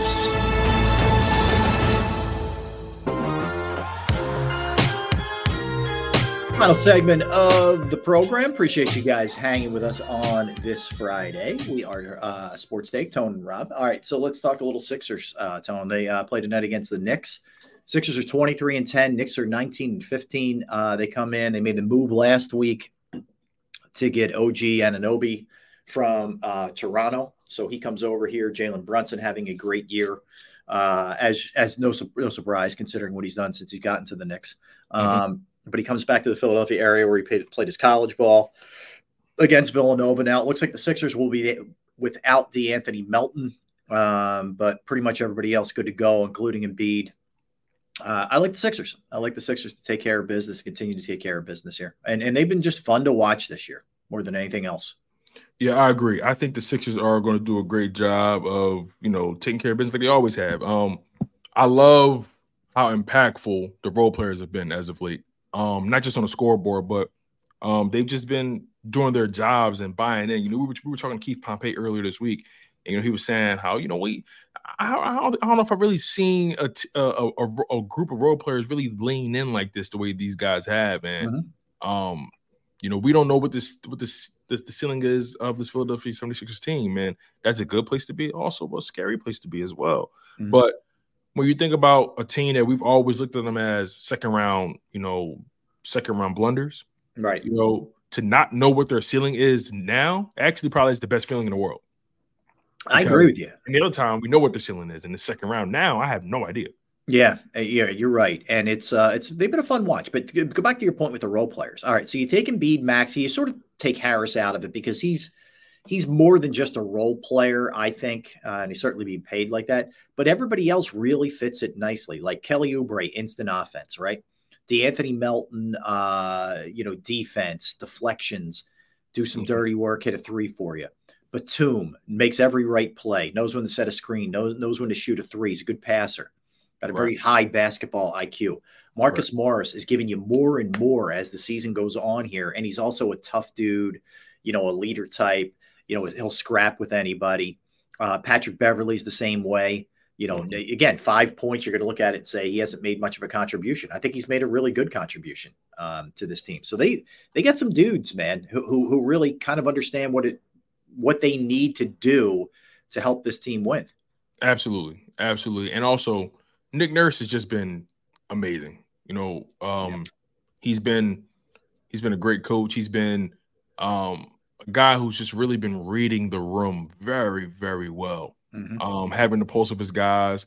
You know, when I whenever I see him speak or hear him speak, you know, he just seems like a guy that's just, hey, look, you know, we already, you know, we know what the history's been, you know, um, but look at it like this we have two superstars in Joel Embiid and Tyrese Maxey.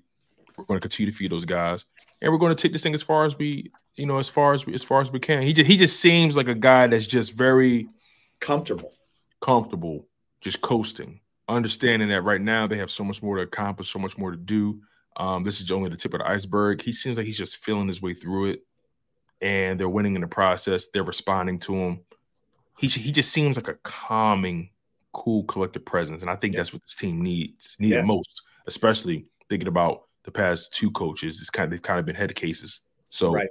Um yeah um he's definitely um, a breath of fresh air Yeah, I love what they've gotten uh, out of him. Um, I, I don't. it's Just an aside, I was watching last night. uh, It was an incredible game.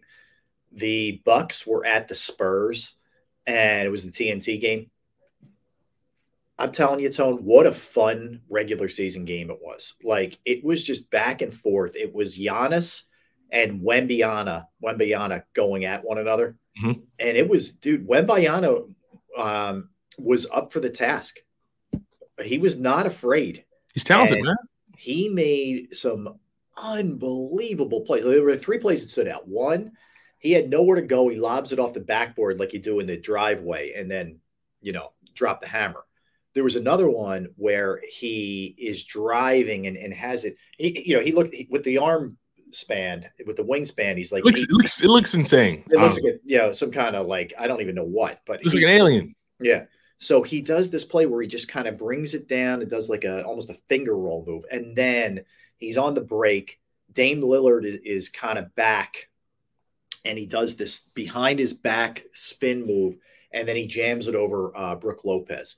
But you can just see, man, like this dude is going to be a an incredibly special talent. This is not one that they on. This is one that he's that guy. It's just going to be a matter of filling out a little bit, getting a little stronger, you know, understanding the NBA game a little bit more. And once he does that, I mean, you look at the before and after with a guy like Giannis when he first came into league, how skinny he was. Now he's jacked, right? So you give him give him about three years. Same thing with Chet Holmgren. He's got to fill out too. They're both rail thin. But man, it was a it was a fun, you know, regular season NBA game yesterday. It really was. I like that. I like that comp, right? The the Giannis when he came in, he was very slim, Yeah. very frail, Yeah. and look at him now. The dude's a tank. Yeah. So can Wemby, you know, fill out like that? Um, but how tall is Giannis? Giannis is probably six ten. Wemby is is legit like what seven Seven five. five or something like that. So yeah. he, he may not fill out like Giannis. he may not get quite as as jacked as, jacked, as but is, yeah. if he can if he can put up put on some more mass, some you know some density, um, his the biggest thing for him right now, his career, excuse me, I think the most important thing for him in his career right now is going to is going to be flexibility, Mhm. remaining flexible, um, not putting on too much weight on those knees. Yeah. You know, when you're that tall, your knees go very fast. Um, the thing is, when you invest in a guy that big, you're lucky to get 10 years of greatness out of him Yeah. because their their body goes before their talent will. hmm So, uh, look, man, he he he's he's a, he's a fun story. He's exciting to watch. Um, you know, we're just going to need all of this to translate to winning for them. I think they have the worst record in the West, right? Oh, they're, like yeah, they're terrible. I mean, they're Yeah, terrible. They're going to they're going to need his presence to translate into wins. Yeah. Right. But before before I'm ready to start calling him, you know, the second coming of this guy or the generational talent. I mean, when LeBron first got to Cleveland, they made it to the playoffs. Oh yeah. You know, you know, so and look, the West is a tough conference to play in, but still, you know, we we throw around generational talent so much with Zion and Wemby. Who else was it? Um, that over the past several years has been given that title of just Yeah. like the second coming or whatever. Uh, Ben Simmons. Ben Simmons at one point, right? You know, it has to translate into something. Yeah. And um, you know, uh, I like Wemby, but eventually it's gonna have to, it's gonna have to translate into winning. And I don't know if and I don't know if Pop is the answer in the long term. Yeah, I mean, how, how much longer does he want to? Can he do it? I, I think that Wemby has kept him around and may keep him around for a couple more years. I think he might be setting that thing up where he just does a handoff to Brett Brown or something like that. You know, he gets it going. Wemby's really started to hit his stride. They get some more players around him, and then he then he goes off into the sunset. We'll see. I mean, some guys can't. You know, you're going to take him away dragging. You know, drag him away. You know, so uh, we'll see what ends up happening there. But it is going to be interesting Sixers wise. Last thing on the Sixers is you know how strong they go in terms of the trade market you know uh and Yeah. and, and you know whether or not they just let this thing play out this year and and go just clear the deck and have total freedom in the offseason rather than you know trying to make a move for this year it's a, it's a hard thing because you don't If- know what you know Embiid's playing his best basketball Mhm. of his career Maxey's having an incredible year you have good role players around so eh, there's something to be said for making a move and getting somebody you know, now for the now because you don't know what next year is going to look like. You don't know about injuries. You don't know anything. That's true. That's true. And um, they have a lot of flexibility. Yeah. But something tells me, or I don't. I had this feeling, and we talked to, and we and we talked to Keith about this, Keith Pompey about this. I think Yeah. last time we had him on, not not the most recent, but the one before that. Less is more, and I feel like they don't need to do nothing too drastic. I don't think they need to do anything drastic. bringing another super. I think they need to bring in a high quality rotational guy that can score, Mhm. that can score and play defense on the perimeter. I think that's what they need. I think they're good as far as size and length, but if they can bring in a guy uh, that can put the ball on the floor a little bit, Yeah. shoot threes, he's rangy, plays defense. They just need to, they, they need a high They're quality. one short. Yeah, they're one. They're Yeah. one score short. I don't I don't, I don't think it has to be a superstar, but it's got. I don't think they need a superstar. I don't. I don't think they need a superstar. I like. Ivanovich type, somebody like that, maybe from the Hawks, somebody like that. Yeah, yeah, yeah. They need um, or they're good with the Joel Embiid Maxey show. They're good with that. They need. They need. They need to add one more supporting cast member. Mhm. Um, because again, a guy like Tobias Tobias Harris, he gets swept under the rug uh, often. You know what I mean? So they still have him there. I just think they don't need to go crazy and mess up the apple cart with what Maxey and the B got going. They need to throw in another high quality role player. Yeah, and it's got to be someone who kind of just gets it. Like, hey, you know, Joel and Maxey are the guys. Yeah. You get yours. You know, you're going to get some good looks because they're they're going to run multiple guys at them. But understand, we don't want you taking away a lot of the the, the shot attempts from these guys. So just know what your role is. You got to be really clear with whoever it is that you bring in. Yeah, yeah. You have to be very um you don't want to over you don't want to overthink it. You don't want to you you don't want to overestimate where you are as well. So um I like I like who they are right now. And I think they can beat anybody. Just just sprinkle in some, one more guy and they'll be good. Yeah, agreed. Uh, all right, Flyers lose. I think tone reality setting in. Um, so they got up. right? in- yeah, they got up in this game against the Blue Jackets, and then they end up losing three two in a shootout.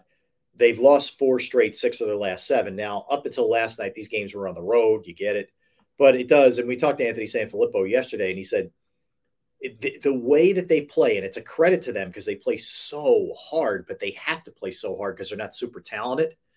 Mhm. It's going to wear them down. How many And I games are in the NHL season? 82. You play the same amount as, as hockey. I mean, as basketball. But, Okay. you know, I, I'm not ready to go like they're gassed already, but I think you're starting to see signs here sometimes. And I think they also played over their head a little. And and now Yeah. they're, they're they're regressing back to the mean a little bit. I, I you know, again, when you have guys that are giving max effort and you have a good coach and good goaltending, you'll be able to bounce out of this thing. But right now it's a little bit of struggle for them. Yeah, I mean, look, um, their story, an- another team with a with a with a great story, a fun story. You know, there's still so much hockey left to be played.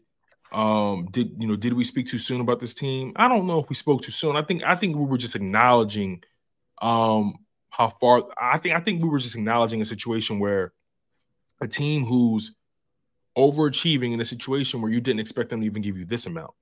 You know what I'm saying? So uh, you saw some flashes and you know from different guys, you know, from different people in, in different games, and or uh, you, you just have to t- you, you have to accept the ebbs and flows of a team that's rebuilding, and they're going to give you stretches where you think they're super competitive. This this is why I always ask the question whenever we have Flyers guys on. I always ask the question: How difficult is it for an organization to be honest with themselves about where they are? Because that's the hardest thing to do. So many teams over overvalue or overestimate where they are, a la the New York Giants last season going into this year. They overestimated their impact. They overestimated um, how good they were. And look, they're they're paying for it right now. So um, you know, I just uh I look at the Flyers as a team that's still figuring it out. I'm not really, you know, I'm not ready to say they're just gonna just be bad from this point forward, but I do I, I am more likely to believe that they are slowly regressing to the mean, and they're going to be they're going to be closer to a 500 team than anything else. Agreed. Uh, all right, let's go And that's back- okay for a team that's rebuilding. A hundred percent, and they're gonna move. They're gonna move people and bring in younger and or draft picks, and that's how you do it. They're they're gonna do it the patient way. Um, um, back to the Eagles. So, you know, and I forgot about this. You know, there's a Monday night game for Wild Card Weekend, right? Oh yeah, the games are um Saturday, Sunday, Monday. Saturday. hold on. hold- Yeah, it's, it's So guess who a lot of people think the Monday night game is going to be? oh my god. Who? Your Philadelphia Eagles. You thought we were done with the night games. We may not be. There's a lot of people that think if it's, if it's the Eagles and the Bucks, that that is the Monday night game. So it's possible we might have to wait eight days after the Giants game to watch them play a playoff game. Once again, in, in a season filled with night games and Mm-hmm. playing on Christmas and New Year's Eve and Thursday night, et cetera, et cetera. Monday night, Sunday night. Here we go again. Could be right back there. Yeah, man. Um, damn. I don't want a Monday game. I don't. But actually, who knows? They might reserve Monday for the more exciting matchup. Is the Eagles Buccaneers really the most exciting matchup? I don't think so. So I, I will. I would like the to Eagles, believe. the Eagles do equal box office, though, Tone. Yeah, that's true. That's true. I don't want a Monday game, Rob. No, nor do I. I don't need But that in my possible. Don't Now, need that. somebody uh, real uh, RMP says it gets the team an extra day because they're gassed. Fair. That's true. That's that, that's that, that's fair. that's that's that's the positive. That's the positive side. I appreciate you guys for always finding the silver lining. Uh-huh. Um, but I'm just thinking about it. So I'm, I'm listening. I'm talking selfishly, you guys. You know, Mhm. I have a job Same to here. do, and the last thing I want to do is work on a Monday night. You know, so Same here, my friend. Same that's here. how that that's how I'm looking at it. You Yeah. guys. So don't don't don't mind us. We're just being selfish here. um, all right, so let's look at this thing. Um, first off, tell me what you think. Give me give me the way you think this game plays out. Uh, give me a prediction.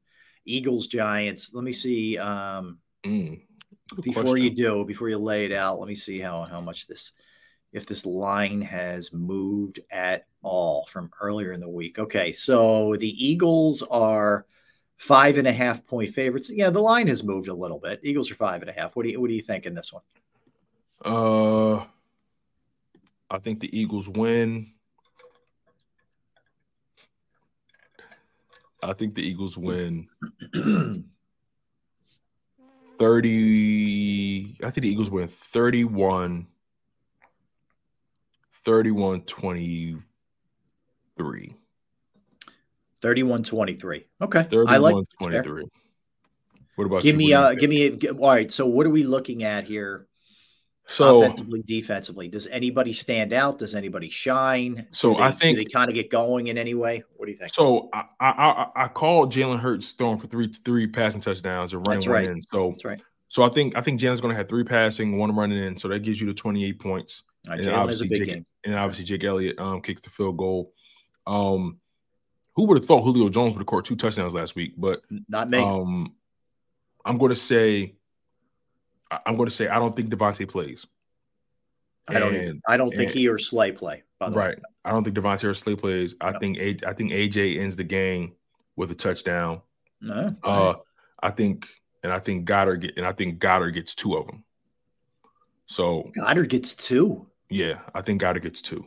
Right. Um, AJ Brown gets one touchdown. Goedert gets two because if, if Smith doesn't play, they're going to be looking for him way more. True. Um, and uh, Jalen Hurts runs one in.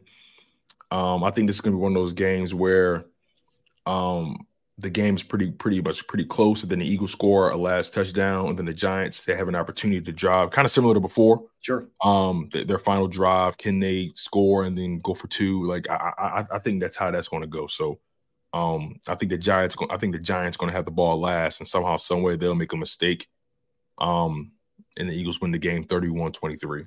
Okay. Um, I'm gonna go.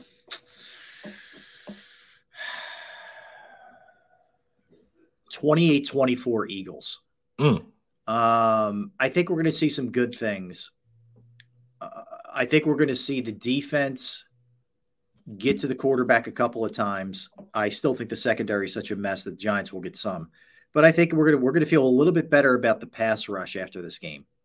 I think that we will see the difference with Zach Cunningham. I'm not saying Saquon Barkley won't get his; he'll get his because he's Saquon Barkley, and they're going to feature him. But I don't think he's going to go crazy, and, and I think Cunningham being back helps the the run defense. Um, so I think that'll be you'll you'll see that impact.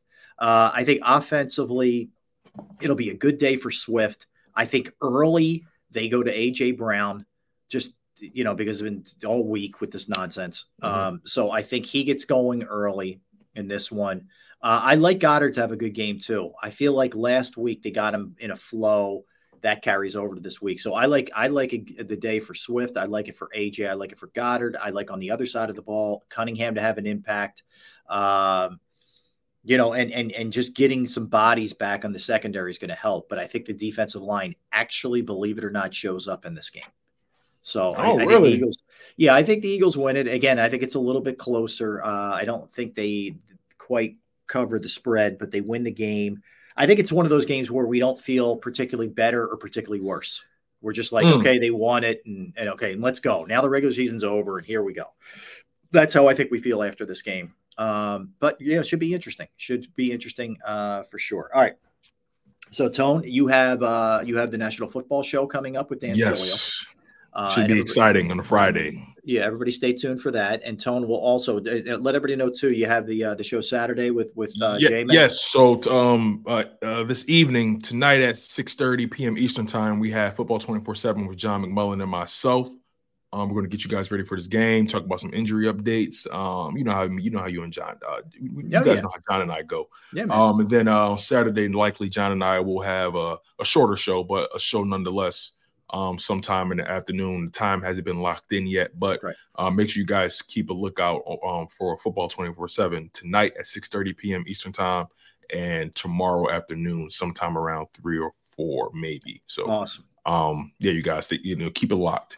All right. All right. So thanks to everybody in the chat, everybody streaming, everybody listening. You guys have yourselves a great, great weekend. Uh, looking forward to it. And look, it's always interesting with the Eagles. So stay tuned for Sunday because you never know what you're going to. It's a box of chocolates, baby. You don't know what you're going to get. Absolutely, man.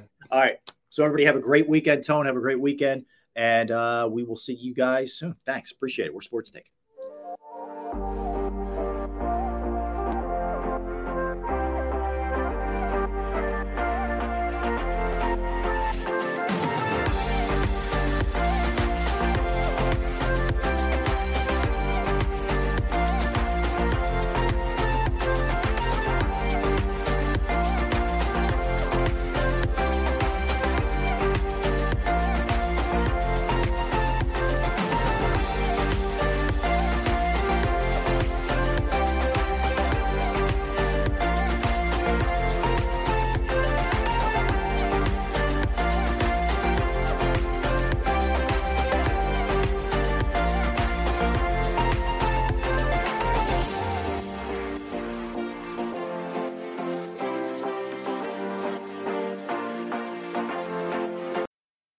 Need mealtime inspiration, it's worth shopping Kroger, where you'll find over 30,000 mouthwatering choices that excite your inner foodie. And no matter what tasty choice you make, you'll enjoy our everyday low prices, plus extra ways to save, like digital coupons worth over $600 each week. You can also save up to $1 off per gallon at the pump with fuel points. More savings and more inspiring flavors make shopping Kroger worth it every time. Kroger, fresh for everyone. Fuel restrictions apply.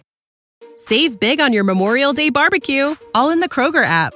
Get half gallons of delicious Kroger milk for 129 each, then get flavorful Tyson natural boneless chicken breasts for 249 a pound, all with your card and a digital coupon. Shop these deals at your local Kroger today or tap the screen now to download the Kroger app to save big today. Kroger, fresh for everyone. Prices and product availability subject to change. Restrictions apply. See site for details.